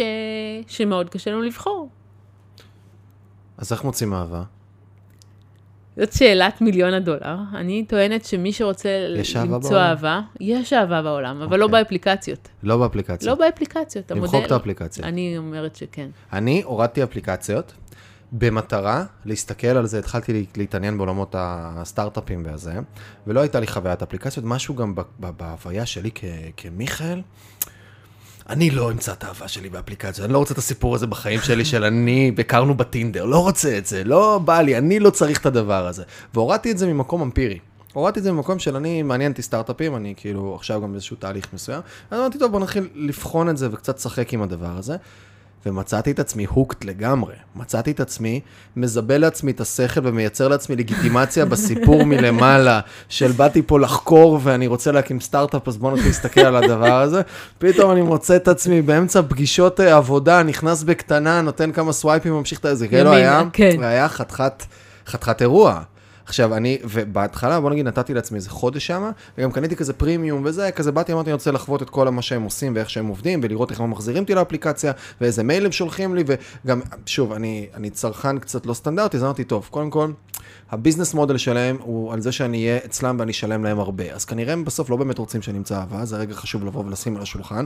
הם רוצים להחזיר אותי כמה שיותר להיות משלם. ואם אני, ואם הם משיגים את המטרה שלשמה אני באתי, אז אני סיימתי לשלם להם והתקדמתי עם החיים שלי, אז כנראה זאת לא המטרה. ורציתי לראות איפה הם עכשיו, כמה הם נותנים לי רגע מאצ'ים, וכמה הם נותנים לי זה, כדי לראות איפה הם מרגישים אותי שאני עדיין אהיה בפנים ולא אוותר ולא אשחרר בתוך התהליך הזה. זה היה חתיכת אירוע לבוא ולראות אותו, ומצאתי את עצמי לגמרי נמשך בתוך הדבר הזה, וכאילו אמרתי, טוב, אולי נמצא פה משהו, אולי יצא פה משהו מתוך הדבר הזה, וזה כאילו משך אותי בטרפת. נכון. שחררתי מזה נכון. אחרי זה, אבל... אבל למעשה זה בדיוק מה שאתה אומר, כי הם לוקחים עקרונות אמ, של גמיפיקציה. Mm-hmm. מקזינו, שהכל ממשחקים, מבוסס על הדופמין. הכל מבוסס על הדופמין, הכל מבוסס על הסווייפ. אגב, מעבר לזה, כל גבר שלא בטוח הצליח לו עם נשים מרגיש alpha male, כי הוא יכול לבוא ולהזיז את הנשים ימינה ושמאלה. יש סוג של אשליה של שליטה. כן.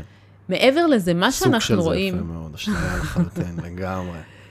אנחנו רואים דבר מעניין שקורה באפליקציות. בגלל שאין, האפליקציות בנויות על הצייד, על התשוקה. הן לא בנויות על זה שנמצא מישהו, הן רוצות להשאיר אותנו במקום הזה שלא נרצה לוותר mm-hmm. על המקום הזה. ועכשיו, מה שמסתבר לגבי אותו דופמין, שהדופמין ברמה הכי גבוהה שלו, לפני שאנחנו מקבלים את מה שרצינו, בציפייה, בתשוקה, עוד לפני שאני עושה את המאץ'. אז הוא בשיא שלו. עכשיו, זה גורם למצב שבו אנשים מספרים לי שהם יושבים בדייט, ותוך כדי הדייט הם מסתכלים, הם קיבלו אה, מאץ' ממישהו נוסף, או נוטיפיקציה ממחזר אה, פוטנציאלי נוסף. ו... ובאמת, כמו שאתה אומר, האפליקציות האלה, המודל העסקי שלהם, לא רק שהוא לא בנוי על למצוא לך אהבה, הם יודעים להתאים לך את האיזון בין כמה שתמצא לבין כמה שלא תמצא, כי הן מכירות אותך כל כך טוב, ודואגות שבהתחלה יהיו לך יותר מאצ'ים, ועם הזמן פחות מאצ'ים, אבל עדיין במידה שתרצה להישאר באפליקציה. אז לא, לחפ... לא להיות באפליקציות. אה, לא רק, לא רק בגלל זה. אבל שנייה, זה כמו הרבה פעמים להגיד, אני בלי סמארטפון. נגיד, אני בן אדם, אני רוצה להתנתק. אני אה, חוקר אה, מוכר. למה? כולם באפליקציה? אה, אני חושבת שאנשים מאוד התייאשו. רגע, זאת שאלה. חוקר אה, מאוד מוכר אה, בשם קל ניופורט, שכתב גם את Deep Work וגם Digital Minimalism, וכל מיני, הוא כל הזמן מדבר על ה digital minimalism, digital minimalism, ותעבדו deep וזה. בוא אחי, אני לא יכול לבוא ולנתק מהוואטסאפ. אני לא נכון. יכול להתנתק משם, זה נכון. כלי עבורי. אני לא יכול שזה להתנתק כלי, מה social. וזה מעבר לכלי, אני זה- זה לא יעזור. וזה נורא זה. עכשיו, אני בסוף, ברומא תהיה רומאי, שהרבה פעמים יש לזה קונוטציה קצת זה, אבל אם בסוף הסביבת חיים שלנו באה והתאקלמה לסטייט מסוים, שכרגע האפליקציות זה האזור הזה, ונהיית אדישות יותר ב-day to day ברחוב, זה כבר פחות, אה, לא יודע מה, כאילו יותר מאתגר לבוא ולפנות. גם אנחנו כבני אדם, נכון, אבל גברים כבר לא מתחילים. עם נשים. נכון, זה, וגם אנחנו, אנחנו גם שונאים שמתקשרים אלינו. אני כשבן אדם מתקשר אליי, נכון. זה מציק לי נורא, אל אנשים לא תתקשר אליי. תשלח לי וואטסאפ, לא רק? זה, תשלח וואטסאפ, תכין את עצמך לשיחת טלפון. אנשים לא מוכנים לדבר אחד עם השני, כי הם צריכים להיות כאן ועכשיו ונוכחים, ונורא נוח להם שהם בשליטה, שהם עונים מתי שבא להם, שהם יכולים לכתוב מה שבא להם, שלא שומעים את הקול שלהם, שהם לא צריכים לבזבז משאבים על להבין את הבן אדם ולשאול אותו אם הוא עצוב ולשאול אותו מה נשמע. הם לא אוהבים את זה, הם לא מסוגלים לזה בכלל. אז, אז השאלה, אז האם עכשיו בסביבת חיים הזאת באמת אני יכול בלי אפליקציות? מה, מה, מה ההצלחה שלי תהיה? אני? חושבת שהאפליקציות היכרויות הן מאוד בעייתיות. הן מייצרות הרבה יותר, אה, הרבה יותר בלגן וכאוס מאשר אה, מייצרות דברים טובים. כי גם, נניח, יש לך מאץ', אגב, הסטטיסטיקות של המאץ' הן פחות, מ, אה. פחות מחצי אחוז. שמה זה אומר? שפח... אוקיי. על כמה... אבל אני צריך 200 סווייפים בשביל להביא זה. כן. ואת אומרת, זה לא יותר מדי, אז טוב, אני גם קצת מכניס כאן את ההשכלה, זה לא משנה מי אני אגב, כאילו, גם אם אני נראה טוב, נכון. בסוף היא תמצא אפליקציה באלגוריתם שלה, מי יכניס אותי לנרמול של החצי אחוז. בדיוק. בדיוק. ואגב, זה עניין מעניין. סתם, אני מסתכל על עצמי רגע, בסדר? ושוב, זה הכי פתוח שיש. באתי והורדתי את האפליקציה, ואפילו כתבתי כמה מילים יפות, כי שיחקתי את המשחק all the way, ושמתי איזה תמונה שבחרתי שהייתה וואלה בסדר, אני אומר זה, ואני בסביבת חיים שלי, ביום יום אני מתהלך בעולם ואני חושב שאני די בסדר, ופתאום, אני לא מעניין אף אחת. התחלתי לשאול את עצמי שאלות קיומיות, רגע, זה מה קורה עם? עצמי? מי לי? מה לי? מה, לא, לא, אין, לא קונים, אף אחד לא קונה, התחלתי לטייל בעולם באיזה תחושת... אה, זה, וזה, כי אין לך זה, שליטה על זה. זה, מפ... זה אגב, זה לדעתי, שוב, אני... סליחה כאילו שנשמע חלילה שאני מפרגן לעצמי, אני לא מפרגן לעצמי כאן, אבל אני כן... לא, תפרגן. אני, אני כן אתה עם- צריך לפרגן לעצמך, אני כן, ובצדק. אה, אני כן, תודה רבה, אני כן עם מספיק ביטחון עצמי, כאילו, אני, אני, המס- המבנה האישיותי שלי, הזהות שלי, המסוגלות העצמית שלי מספיק בנויים, אני מרגיש בסדר. אבל וואלה, זה גם מציק לי קצת. עכשיו, אני מדמיין מישהו שבא ונכנס לזה, והוא כרגע עם זה ביטחון עצמי טיפה יותר נמוך, והוא עם איזושהי שאלת זהות בסיבוב חיים הזה, ואין לו עוגנים. יכול להרוס זה אותו. יכול לפרק לו את הצורה. נכון. יכול לפרק לו את נכון. הצורה. לגמרי, ואז גם איזה כמה הודעות כזה רגע ומאצ'ים שקורים, ופתאום לא עונה, כן עונה, כל מיני כאלה, זה יכול לגמרי לגמרי לפרק את הצורה. נכון, ולא רק זה, ואתה באמת לקחת אבל אחוז שבאמת הם באים עם אה, מבנה אישיות חלש, אבל גם אנשים לא עם מבנה אישיות חלש. יש משהו, התחלנו את הפודקאסט בזה, יש משהו במבנה שלנו שתכנת אותנו לשים לב לניואנסים שיכולים להיות רק באינטראקציה כן, פנים אל פנים. הריח. למשל. הריח הוא מאוד משמעותי, אנחנו לא מבינים כמה הוא משמעותי, אבל הריח תופס תפקיד מאוד משמעותי במשיכה שלנו, רק שהתפקיד שלו לא מודע. אנחנו לא יודעים, הרבה פעמים גם אנחנו... כשאנחנו חיים עם פסמים כולם, וכולם פה נמצאים גם. מגונדרים וזה, כן, כן? כן, כן. סודק את זה. ריח גוף הוא מאוד משמעותי למשיכה. עוד דברים זה הניואנסים, זה שפת הגוף. אתה יכול לראות מישהו בתמונה, אבל ברגע שתראה אותו, הוא פתאום הופך להיות דינמי, והופך להיות תמונה אחרת לגמרי. יותר מזה, אפילו גוון הקול של בן אדם שמולך, איך הוא מחייך, יכולה להיות מישהי שוואלה, אתה תגיד, לא הייתי מסתכל עליה במבט נוסף, אבל פתאום היא שם, והיא חיננית, והיא מלאת חיים, והחיוך שלה מדהים, ואת כל זה אי אפשר להעביר דרך התמונה באפליקציה. אבל יכול להיות שזה גם פתרון עבור אנשים מסוימים מהצד השני, שאולי הם לא עוברים כזה טוב בפרונט, והם צריכים את המגננה. אבל, אבל כזה. שוב, אבל האפליקציות האלה הרבה פעמים בנויות בעיקר על מראה חיצוני. כן. הרי אם המראה החיצוני לא נראה לנו, אנחנו מיד עושים שמאלה. אז, אז, אה, אנחנו מפסידים המון. וגם מעבר לזה, אנחנו רואים שהרבה פעמים, מהאפליקציות לא עוברים לאיזושהי שיחת טלפון, כמו שבזמני היה, שמדברים לתוך הלילה, זה לא עובד יותר, עוברים לוואטסאפ. הוואטסאפ זה השלב הבא בדרך כלל, ואז בוואטסאפ, בגלל איך שהוא בנוי, זאת אפליקציה בפני עצמה, יש הרבה אה, קצרים בתקשורת. כי, אה, הוא לא ראה את ההודעה שלי, אה, היא משחקת משחקים, היא ראתה את ההודעה וענתה למישהו אחר. הוא שלח לי בוקר טוב אתמול עם לב אדום, אבל היום הוא שלח לי עם פרח. מה זה אומר? הוא פחות אוהב אותי. כלומר, במקומות האלה אנחנו רואים שזה מכניס לעוד בלבלות במקום לעשות את הדברים פשוטים. שמה זה אומר לעשות דברים פשוטים? לעשות דברים פשוטים. ללכת ולהתחיל עם בחורה ברחוב? ללכת להתחיל עם בחורה ברחוב. זה הכי קשה בעולם. או להתקשר, נכון, אבל לא רק שזה הכי קשה היום, כשאנשים גדלים בדור המסכים, מאוד קשה להם להיות בסיטואציות האלה, כי הם רגילים לעשות הכל מאחורי הדיגיטל כשלא רואים נכון, את הפנים נכון, שלהם. נכון, זה לגמרי. זה לגמרי, ואני מרגיש את זה בהרבה... אגב, אני מרגיש את זה על עצמי, ואני בן אדם נורא שמול אנשים. לא מת על שיחות טלפון, לא מת על, אה, כאילו, זה יותר, זה פונקציונלית עוזר לי, אז אני מתגבר על הדבר הזה, אבל תני לי כל היום לתקתק דברים בוואטסאפ או אתה במיילים, או. לקדם, אני עדיף. כן. אני במודע מרגיש את זה, שנטיית הלב שלי והאינטואיציה שלי גונבת אותי ל- לשלוח הודעה בוואטסאפ, אז מדי פעם אני פשוט ארים שיחה, או אני אעבוד על עצמי במחאות, ואני אשלח לבן אדם הודעה, היי דני, מה העניינים? בוא נעשה בוא שיחה נעשה שיחה." בשש, אה, זה חצי שעה, ואז אני מייצר לעצמי את האילוץ החיצוני באמת לבוא ולעשות את הדבר הזה. אבל נורא, באינטואיט, שוב, גדלתי באותו, שחררי אותי. לא רוצה להיות במקומות האלה. לא רוצה להיות במקומות לא האלה, רוצה גם לא רוצה האלה. להתחיל. נכון, אבל דווקא המקומות האלה שהם מאתגרים אותנו, בעיקר עכשיו, הם המקומות שאין מה לעשות. האבולוציה לא השתנתה עד כדי כך, נועדנו להיות שם. כלומר, יש הרבה יותר סיכוי שאם אתה תכיר מישהי בפנים אל פנים והיא תמצא חן בעיניך, יש יותר סיכוי לקשר מאשר אם תכיר מישהי באפליקציה והיא תמצא חן בעיניך. יותר סיכוי לקשר עצמו. כן. אוקיי. אוקיי. אגב, עוד משהו, זה שבמגע, במבט עיניים, כשאנחנו מסתכלים אחד לשני בעיניים, מחזיקים ידיים, מופרש הורמון בשם אוקציטוסין, שהוא הורמון האהבה. אהבה, כן. הסתכלו לראות, שבלידות נגיד הוא מופרש בדיוק, בטרפת, בלידות, זה חלק מהסיבות בהנקה. שמחזיק אותנו לדבר הזה שנקרא תינוק. נכון. לא פשוט לזרוק אותו בפח הקרוב כשהוא מתחיל לבכות ולגרום בדיוק. לחיים שלנו להיגמר, ועוד הרבה סיבות נוספות. נכון. עכשיו, מה שעשו זה הסתכלו כמה דופמין, אה, סליחה, כמה אוקציטוסין יוצא כשאתה עושה לבבות בוואטסאפ, כמה הוא יוצא כשאתה אומר למישהו שאתה אוהב אותו בשיחת זום או בשיחת טלפון, וראו שבוואטסאפ, לא משנה כמה לבבות תוסיף להודעה, רמות האוקציטוסין לא אין יעלו קורלציה, באותה- אין קוזציה בין הלבבות לא. לבין רמת האוקסיטוצין. כן. אוקיי. אז אה, לבוא ולצאת החוצה.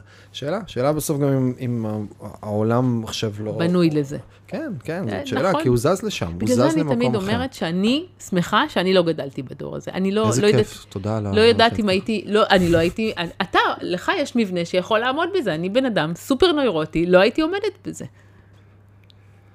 אז מה, הילדים שלנו, אה, ילדי דור ה-Z, וקצת אני, אני איפשהו בתווך שם, וקצת אה, דור ה-Y, אז מה, אנחנו הולכים להיות אה, דאמר? אני חושבת... כי את אומרת, אני, שוב, את אומרת, תקשיב, אתה, הניווט שלכם לא מפותח, והאזור הזה, כנראה הניווט הזה זה בכללי חוש התמצאות, כנראה שהוא בעוד כל מיני דברים. ומעבר לזה, עכשיו בואו נסתכל על היכולת שלכם לדמיון ויצירתיות, כי אתם פחות מפתחים, אתם פחות קוראים, פחות נמצאים במקום הזה. אה, הדור הזה הוא נורא shallow, הוא נורא כותרות, הוא נורא דברים מלמעלה, הוא פחות depth, כי הוא לא יודע להכניס את עצמו ל-one thing ולהיות ב depth, כי הוא ב multitask כל הזמן, ש multitask זה פיקציה וכל הדברים האלה, זה גם פוגע בתוך הדבר הזה. ומצד שני, זה דור של יזמים, וזה דור שהוא הרבה יותר לוקח סיכון, וזה דור שכשהוא רוצה להבין משהו, תראה, אם אני מסתכלת אפילו על אנשים שמשתמשים באפליקציית רובינהוד, ברובינהוד, הרבה יותר צעירים, הם כבר משחקים עם כסף. הם- זה, ה- כן, זה ההשקעות. השקעות, כן, כן. הם מבינים בכסף, הם אין להם בעיה לקחת סיכון. אני מדברת עם המון אנשים שאני מייעצת להם, סטארט-אפיסטים, אני רואה ילדים בני 23, 24, אומרים לי, לקחתי הלוואה, אני יודע, זה ישתלם לי. הם לוקחים הרבה יותר סיכון. היכולת... בקטע טוב או לא? כי אני חושבת מטוטלת שיש שכן. לה זכר פפיר. נכון, אבל בסופו של דבר רק הסיכונים האלה יגרום לנו להמשיך ולהתפתח. לא סתם אה, ההייטק בכזאת תנופה, ויש להם אופי יזמי, ואני חושבת שזה משהו שהוא לא יכול להיות בדור שהוא מיושב, ודור שהוא צריך את הקביעות ואת הממסד. אז יש בזה המון דברים טובים. איך אני מתמודד קצת עם הדבר הזה שנקרא נוטיפיקציות ופרודקטיביות, וקצת אה, מחזק את עצמי באזור הזה של אה, ניהול זמנים? אז אני אומרת שאין צורך להתמודד, צריך לשים על השתק. כלומר, אנחנו, אה, ברגע ששמים את הנוטיפיקציות על השתק, הפרודקטיביות עולה משמעותית. אחד הדברים שאנחנו רואים זה שאם עכשיו אתה שומע, הטלפון שלך לא היה על שקט, והוא צלצל, יש לך נוטיפיקציה מוואטסאפ, ממסנג'ר, לא משנה מאיפה, גם אם אתה לא תענה, המוח שלך כל הזמן יהיה מוסת ומוטרד, נכון. במי יתקשר. ולכן הדרך הכי טובה, שהיא מאוד קשה, אבל זה להפסיק את הנוטיפיקציות, לשים שעה ביום שמסתכלים עליהן. כן, באמת, אפשר להסתכל שעה ביום בנוטיפיקציות. אם אי אפשר, די, אז- לירז, די, לא אבל- מתאים לך. אני אבל מצפה ממך ליותר. בסופו של דבר- שבן אדם ישים לעצמו ביומן בין 2 ל-3, אני בודק את הנוטיפיקציות שלי. אגב, יש אנשים שעושים את זה, וגם אם לא, אז כשאתם רוצים ללמוד, אתם רוצים להתרכז במשהו, תשימו על השתק. אני יכול להגיד מהחוויה שלי. אה, אני, אין לי נוטיפיקציות. אני בתזה שלך, כן? אני סתם איזה. אין לי נוטיפיקציות אה, בטלפון. אה, בכלל, לא זה, וגם בפייסבוק, נגיד, אני נורא מודע לדבר הזה שנקרא הרגלים וטריגרים. אז אני מוריד לי כל טריגר חם שיש לי כן. על דברים שליליים, אני הופך אותו לטריגר קר. אז נגיד סתם, פייסבוק, ב, אה, פייסבוק הוא כלי עבודה עבורי בהרבה מישורים, אז נגיד בפייסבוק ווב, הוספתי תוסף שנקרא פייסבוק אירדיקטור, ומה שהוא עושה, הוא מוריד לי את הפיד. כשאני נכנס לי פיד בפייסבוק, כבר איזה שלוש וחצי, ארבע שנים אין לי פיד. אז זה לא לוקח לי, אני, זה רק אני נכנס, ואז היום אני צריך לחפש מישהו, או לעשות משהו, או לבדוק איזשהו מידע. לא ידעתי על זה כזה. אפילו. אז וכל פעם הוא מקפיץ לי איזה ציטוט אחר של איזה, לא יודע, איזה מרק טוויין של הדברים שאתה תצטער יותר בעוד 20 שנה דברים שלא עשית, שכן עשית. כאלה, אז זה, זה כזה נחמד, אז זה סתם, מגניב. אז אני, באינסטגרם אין לי נוטיפיקציות שמקפיצות לי, גם להודעות. וואטסאפ הורדתי לגמרי נוטיפיקציות, אין לי שום דבר.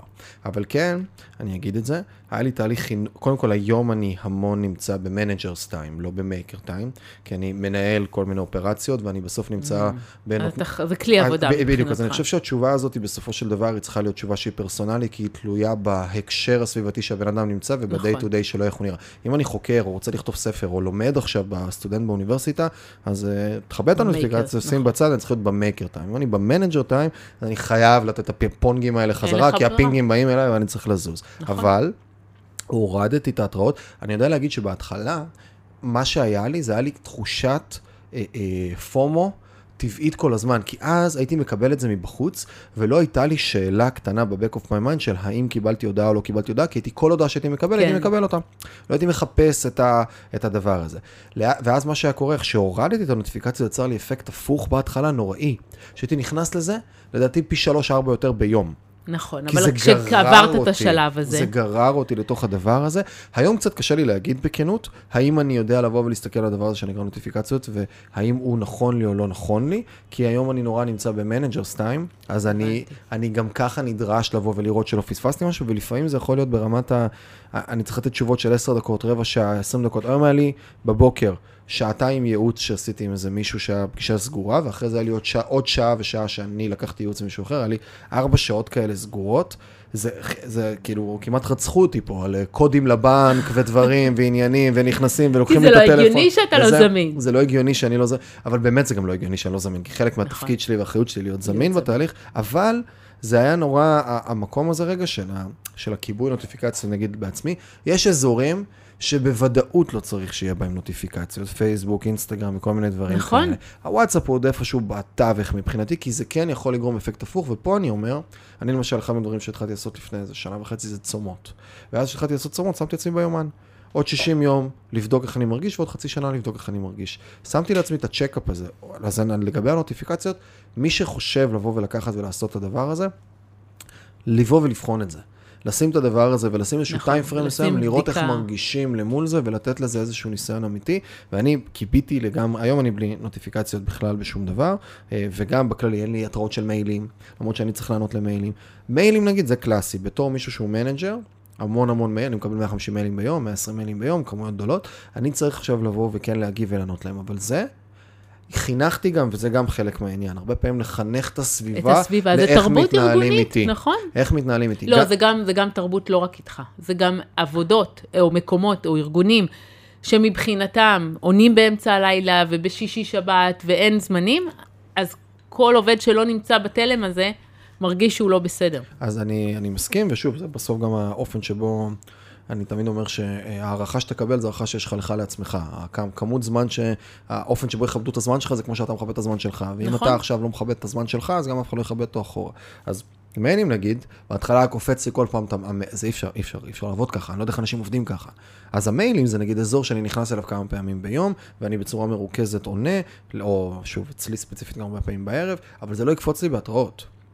אני כבר בטמפו שלי, הטבעי, הפנימי, במצפן הזה, שהוא גם, וזה אם אני יכול רגע לנסות לנקז את זה לאיזה משהו שאולי הוא טיפה פרקטי, זה הרבה פעמים לא המעש שאני עושה, אלא זה עצם הגישה שאני נמצא ובניתי לעצמי את האלגוריתם הפנימי הזה, של אני בודק איך זה עובד לי או לא עובד לי, ומה כן. אני יכול לשפר ומה אני יכול להזיז ומה אני יכול לעשות. טוויק. נכון. לגמרי, לגמרי, לגמרי. מה ההתייחסות שלך לדיפ וורק למול הדבר הזה שנקרא עידן דיגיטלי? אני חושבת שדי ברור. אה, אני חושבת שכשאנחנו מסתכלים על דיגיטל, תראה, התשובה היא לא חד-חד ערכית, כי... כי בדיגיטל, שוב, כמו שאמרתי, יש הרבה דברים טובים. אם אנחנו נדע לבוא וממש לעשות שימוש בטכנולוגיה נגד הטכנולוגיה. לבוא ולסמן לנו מרחבים שקטים, לבוא ולהגיד מתי אנחנו במייקר ומתי אנחנו במנג'ר, כי יש אנשים שמשלבים את שניהם. מעבר לזה, אנחנו... אמ, תראה, אחד הדברים שאנחנו רואים בעידן הדיגיטל, שהיצרנות קטנה, קטנה. קטנה, כן. יש המון רעיונות, אבל רובם לא מבשילים. איפה אנחנו רואים את כן, ה... באמת? כן, המון המון רעיונות. מעניין, כי יש אקס... צמיחה אקספוננציאלית של כמות חברות סטארט-אפ ו- ודברים. השאלה היא כמה מהן באמת מצליחות. נכון. גם שאלה של שוק, של כמה כבר גם reinventing יש שוק, לעשות. נכון, אבל מעבר לזה, אז אחד הדברים שאנחנו רואים, כשאנחנו מסתכלים על אלה שמצליחים, שהם משלבים את השני הדברים, גם את הדיפ וורק וגם את הדיגיטל. אוקיי. לדעת להיכנס. כן. טוב, בא לי לשאול אותך כמה שאלות קצרות לקראת סיום. כזה, מה ישראלי בעינייך? יש? יש? יאללה, בסדר. אמ, אדם אחד שהשפיע עליך בצורה משמעותית. אמ, למה דווקא עכשיו ברח לי השם שלו? אי אפשר ככה, אדם משמעותי כל כך שבורח. לא, לא. נכון, נכון. אדם אחד חי באמת שהיית רוצה לאכול את ארוחת ערב, אולי נחזור אליו אם תזכרי. פרויד. פרויד. פרויד. כן? כן, מעריכה, כאילו, רואה אמת בפסיכואנליזה? המון. וואלה, מאוד, כן. זה מה שהביא אותי לפסיכולוגיה. מעניין. כן. תת מודע. שחק איתו קצת. אוקיי. ספר שנתת הרבה במתנה, הוא השפיע עליך בצורה משמעותית. How we decide. How we decide של מי? ובלינק. Uh, How we decide זה של ג'ונה לרר, אמנם נקשרו אליו כמה, יש שם כמה ציטוטים לא מדויקים. אי אפשר, אי אפשר לכתוב משהו מדויק. זה כל פעם, אחרי כל כמה בדיוק, שנים, זה אבל נורא קשה. ספר מדהים, מדהים, מדהים. וגם בלינק. אוקיי, אוקיי. ועוד, אם היה לך עכשיו שלט על איילון אה, חינם אין כסף למשך חודש, מה היית כותבת עליו? וואו. Um, הייתי כותבת עליו שאנחנו מחמיצים 100% מה... מהשוטים שאנחנו לא מנסים. כלומר, בסופו של דבר תנסו. מקסימום תצליחו. מרגישה שאת מנסה? אני כל הזמן. לא רק זה, אתה יודע, גם כשמאתגרים אותי, כששואלים אותי, את יכולה ואני לא יכולה, אני לומדת תוך כדי תנועה, אבל אני אגיד על הכל כן. מגניב, איזה כיף. אה, רכישה אחת משמעותית ב-100 דולר או פחות, שהשפיעה עליך בצורה אקספוננציאלית לכסף. וואו, 100 דולר או פחות, שהשפיע על הכסף. אמ, זאת שאלה שצריך לכת... לאופק, צריך אה, לשלוח אותה מראש. יש את השאלה הזאת, כן, היא שאלה קשוחה. כן, אה, שהשפיע עליי, על איפה, איך שאני מתייחסת לכסף. לא, לא, שאלה ש... משהו שקנית ב-100 דולר או פחות, והוא ייצר לך ערך אקספוננציאלי לכסף. שהשקעת בו, כאילו, שכאילו את אומרת, הבנתי, הבנתי, עכשיו הבנתי, מה שווה אוקיי. בשבילי הרבה, הרבה, הרבה, הרבה יותר. אמ, אופק, תכין את אוקיי. עצמך לשאלה, כן? יש לך שאלה? יאללה. אה, רגע, בואי נחשוב. אנחנו נחזור לזה. אופק, שאלת אוקיי. מפיק. רגע, מצאתי את השם שלה, כן. כן, רוברט ספולסקי. פשוט ספולסקי. השם שלו ברח לי. הוא איזי, הוא אה, הוא פסיכולוג, פסיכולוג. כן. היכרות אישית או כזה מתוך התזות לא? מתוך התזות. הוא מדהים, מדהים, מדהים. הוא, הוא כותב כל כך יפה וכל כך לעומק, שהוא באמת, אה, ככה למדתי ממנו המון המון. איזה כיף. אופק, שאלת מפיק. יס. אתה איתנו? אחד, ש- הופה, הופה. לאופק אה, לא מזמן קנינו מיקרופון ליום הולדת. הוא קיבל גם כן מיקרופון. אה, כן, אוקיי, אז התחלתם מקודם, שנייה, הופה. אחלה. אה, דיברתם מקודם על, אה, על מציאת אהבה באפליקציות ועל זה שאפליקציות מאוד עכשיו אה, עובדים על זה שבסוף אנחנו לא נמצא, והשתתפת בתוכנית בערוץ 13 שנקראת אהבה חדשה, אני חושב, אם אני לא נכון? אה, רציתי לדעת בעינייך, האם בפלטפורמות האלה של, יש כל מיני אה, תוכניות כאלה בטלוויזיה, כמה באמת רוצים שימצאו שם אהבה וכמה הרייטינג ומה שהתוכנית באה לעשות, אם באמת אנשים יכולים למצוא אהבה בתוכנית טלוויזיה, או שכל מה שעומד מאחוריו, מאחורי התוכנית טלוויזיה בעצם אה, רוצה בעיקר לייצר רייטינג. תראה, זה גם וגם. יש פה בסוף רוב תוכניות הריאליטי. זוגיות, ריאליטי פריים טיים. והמטרה מאוד ברורה, אנחנו רוצים uh, לרגש את הצופים. עכשיו, uh, עם זאת, ואני יכולה להגיד לך את זה מזווית של אחת שהייתה שם מאחורי הקלעים, ובאיך שבחרנו את הזוגות, ומאוד מאוד מאוד רצינו שזה יצליח. האם יש לזה הרבה סיכוי להצליח? אני לא בטוחה, כי גם מצד שני, אתה נמצא שם וכל הזמן מסתכלים עליך, ו- וזו לא סיטואציה טבעית. גם האנשים שבאים לשם לא תמיד באים בשביל הזה, הם באים. בשביל לייצר לעצמם פלטפורמה ומקפצה של branding אז, נכון. וכל מיני נכון. רופאי שיניים למיניהם וכאלה. אז התשובה היא לא חד-חד ערכית. אם האנשים רוצים, כשזה יצליח, רוצים. אם הבנות שהם הגיעו לסדרה, הם האמינו לעצמם שהן באמת רוצות, הן רצו. בין זה לבין מה שקורה בפועל, יש פער, כמו בכל דבר בחיים. אוקיי, תודה. אה, אני חושב אבל שכן, בוא נגיד, חלק מהאנשים שנכנסים לתוכנית הזאת, בסוף הם כן עוברים איזשהו... תהליך. תהליך, זה חד כי- חד כי הם אה, משמעית. נכון, פתאום מקבלים איזה משמעית. פידבק על עצמם. על עצמם בעיקר. בהסתכלות מבחוץ, זה שזה. חתיכת אירוע קשוח לבוא ולהסתכל על עצמך מהצד בטלוויזיה, וגם הם מקבלים את הליווי של אנשי מקצוע שפותחים שאלות, ושל הקהל. ושל הקהל שזה יכול ואתה לגמור בן עובר אדם. תהליך, נכון. יכול לגמור בן אדם ויכול לעלות בן אדם, וכן, וצריך לדעת להתמודד עם זה. נכון. כן, חתיכת אירוע. אה, גברת לירז מרגלית, את בסדר סך הכל, שתדעי לך, היה לי כיף. היה לי תענוג. היה לי כיף, וגם אה, כיף, אה, בוא נגיד, ראיינתי לו כל מיני אנשים, ומדי פעם מאחורי הדוקטור או הפרופסור יש פשוט איזה תזה שהם עשו, וזהו. ואיתך ממש מרגיש את העומק ואת האהבה שלך לתחום. ואת הפרספקטיבה הרחבה, ואת זה שאת אה, מדברת מבאמת הבנה עמוקה אה, של הדברים, וזה כיף. אה, מגניב, ותודה להיותך ותודה על הזמן שהקדשת, אני חושב שכולנו יכולים לקחת מהדבר הזה אה, הרבה דברים, ואם אני אקח משהו אחד ואני אשים אותו רגע on the pedestal כזה, שאנשים יבואו ויסתכלו עליו, זה פשוט לפתח את המודעות ולשאול את השאלה, זה בעיקר. זה לא משנה רגע טקטיקה, טכניקה, חוות נוטיפיקציה, לא חוות לא. נוטיפיקציה, אלא פשוט לשים רגע ככותרת של, אוקיי, הסביבה הזאת לא מותאמת לביולוגיה שלי, אז עכשיו איך אני, אני איך אני לפחות... פועל בה. איך אני, בוא, בוא נשאל שאלות, האם מה שאני עושה הוא נכון או לא נכון, ורק עצם ה gap הקטן הזה בין הגירוי לתגובה, שיהיה gap של גירוי, מחשבה, תגובה ובחינה, אז זה כבר, בוא נגיד, אה, חותמת על זה. עשינו את שלנו. אז תודה לך על היותך, תודה. ואם אתם מאזינים לנו בספוטיפיי, אפל, whatever, אז אתם מוזמנים בחום ואהבה לדרג אם קיבלתם ערך, ואם אה, בא לכם, אה, ואם ביוטיוב, אז תגיבו איזה תרנגולת כחולה, תגיבו תרנגולת כחולה אם הגעתם עד לכאן, זה לא אירוע טריוויאלי לשרוד את כל האירוע הזה, ואם בא לכם לקבל ממני גם עדכונים על הפודקאסט וגם מייל כל יום חמישי שנקרא חמש בחמישי, שזה חמישה דברים שיצא לי להיחשף אליהם בשבוע האחרון, זה יכול להיות פודקאסטים אחרים, מאמרים, ספרים ועוד כל מיני דברים נוספים, מוזמנים בחום ובאהבה לחפש בגוגל חמש בחמישי, להשאיר פרטים, או ביוטיוב בלינקים, להשאיר פרטים ולקבל את זה. אין שם איזה מכירה או משהו כזה, ויש לנו היום 35 אלף איש ברשימת תפוצה הזאת שמקבלים מאיתנו תוכן.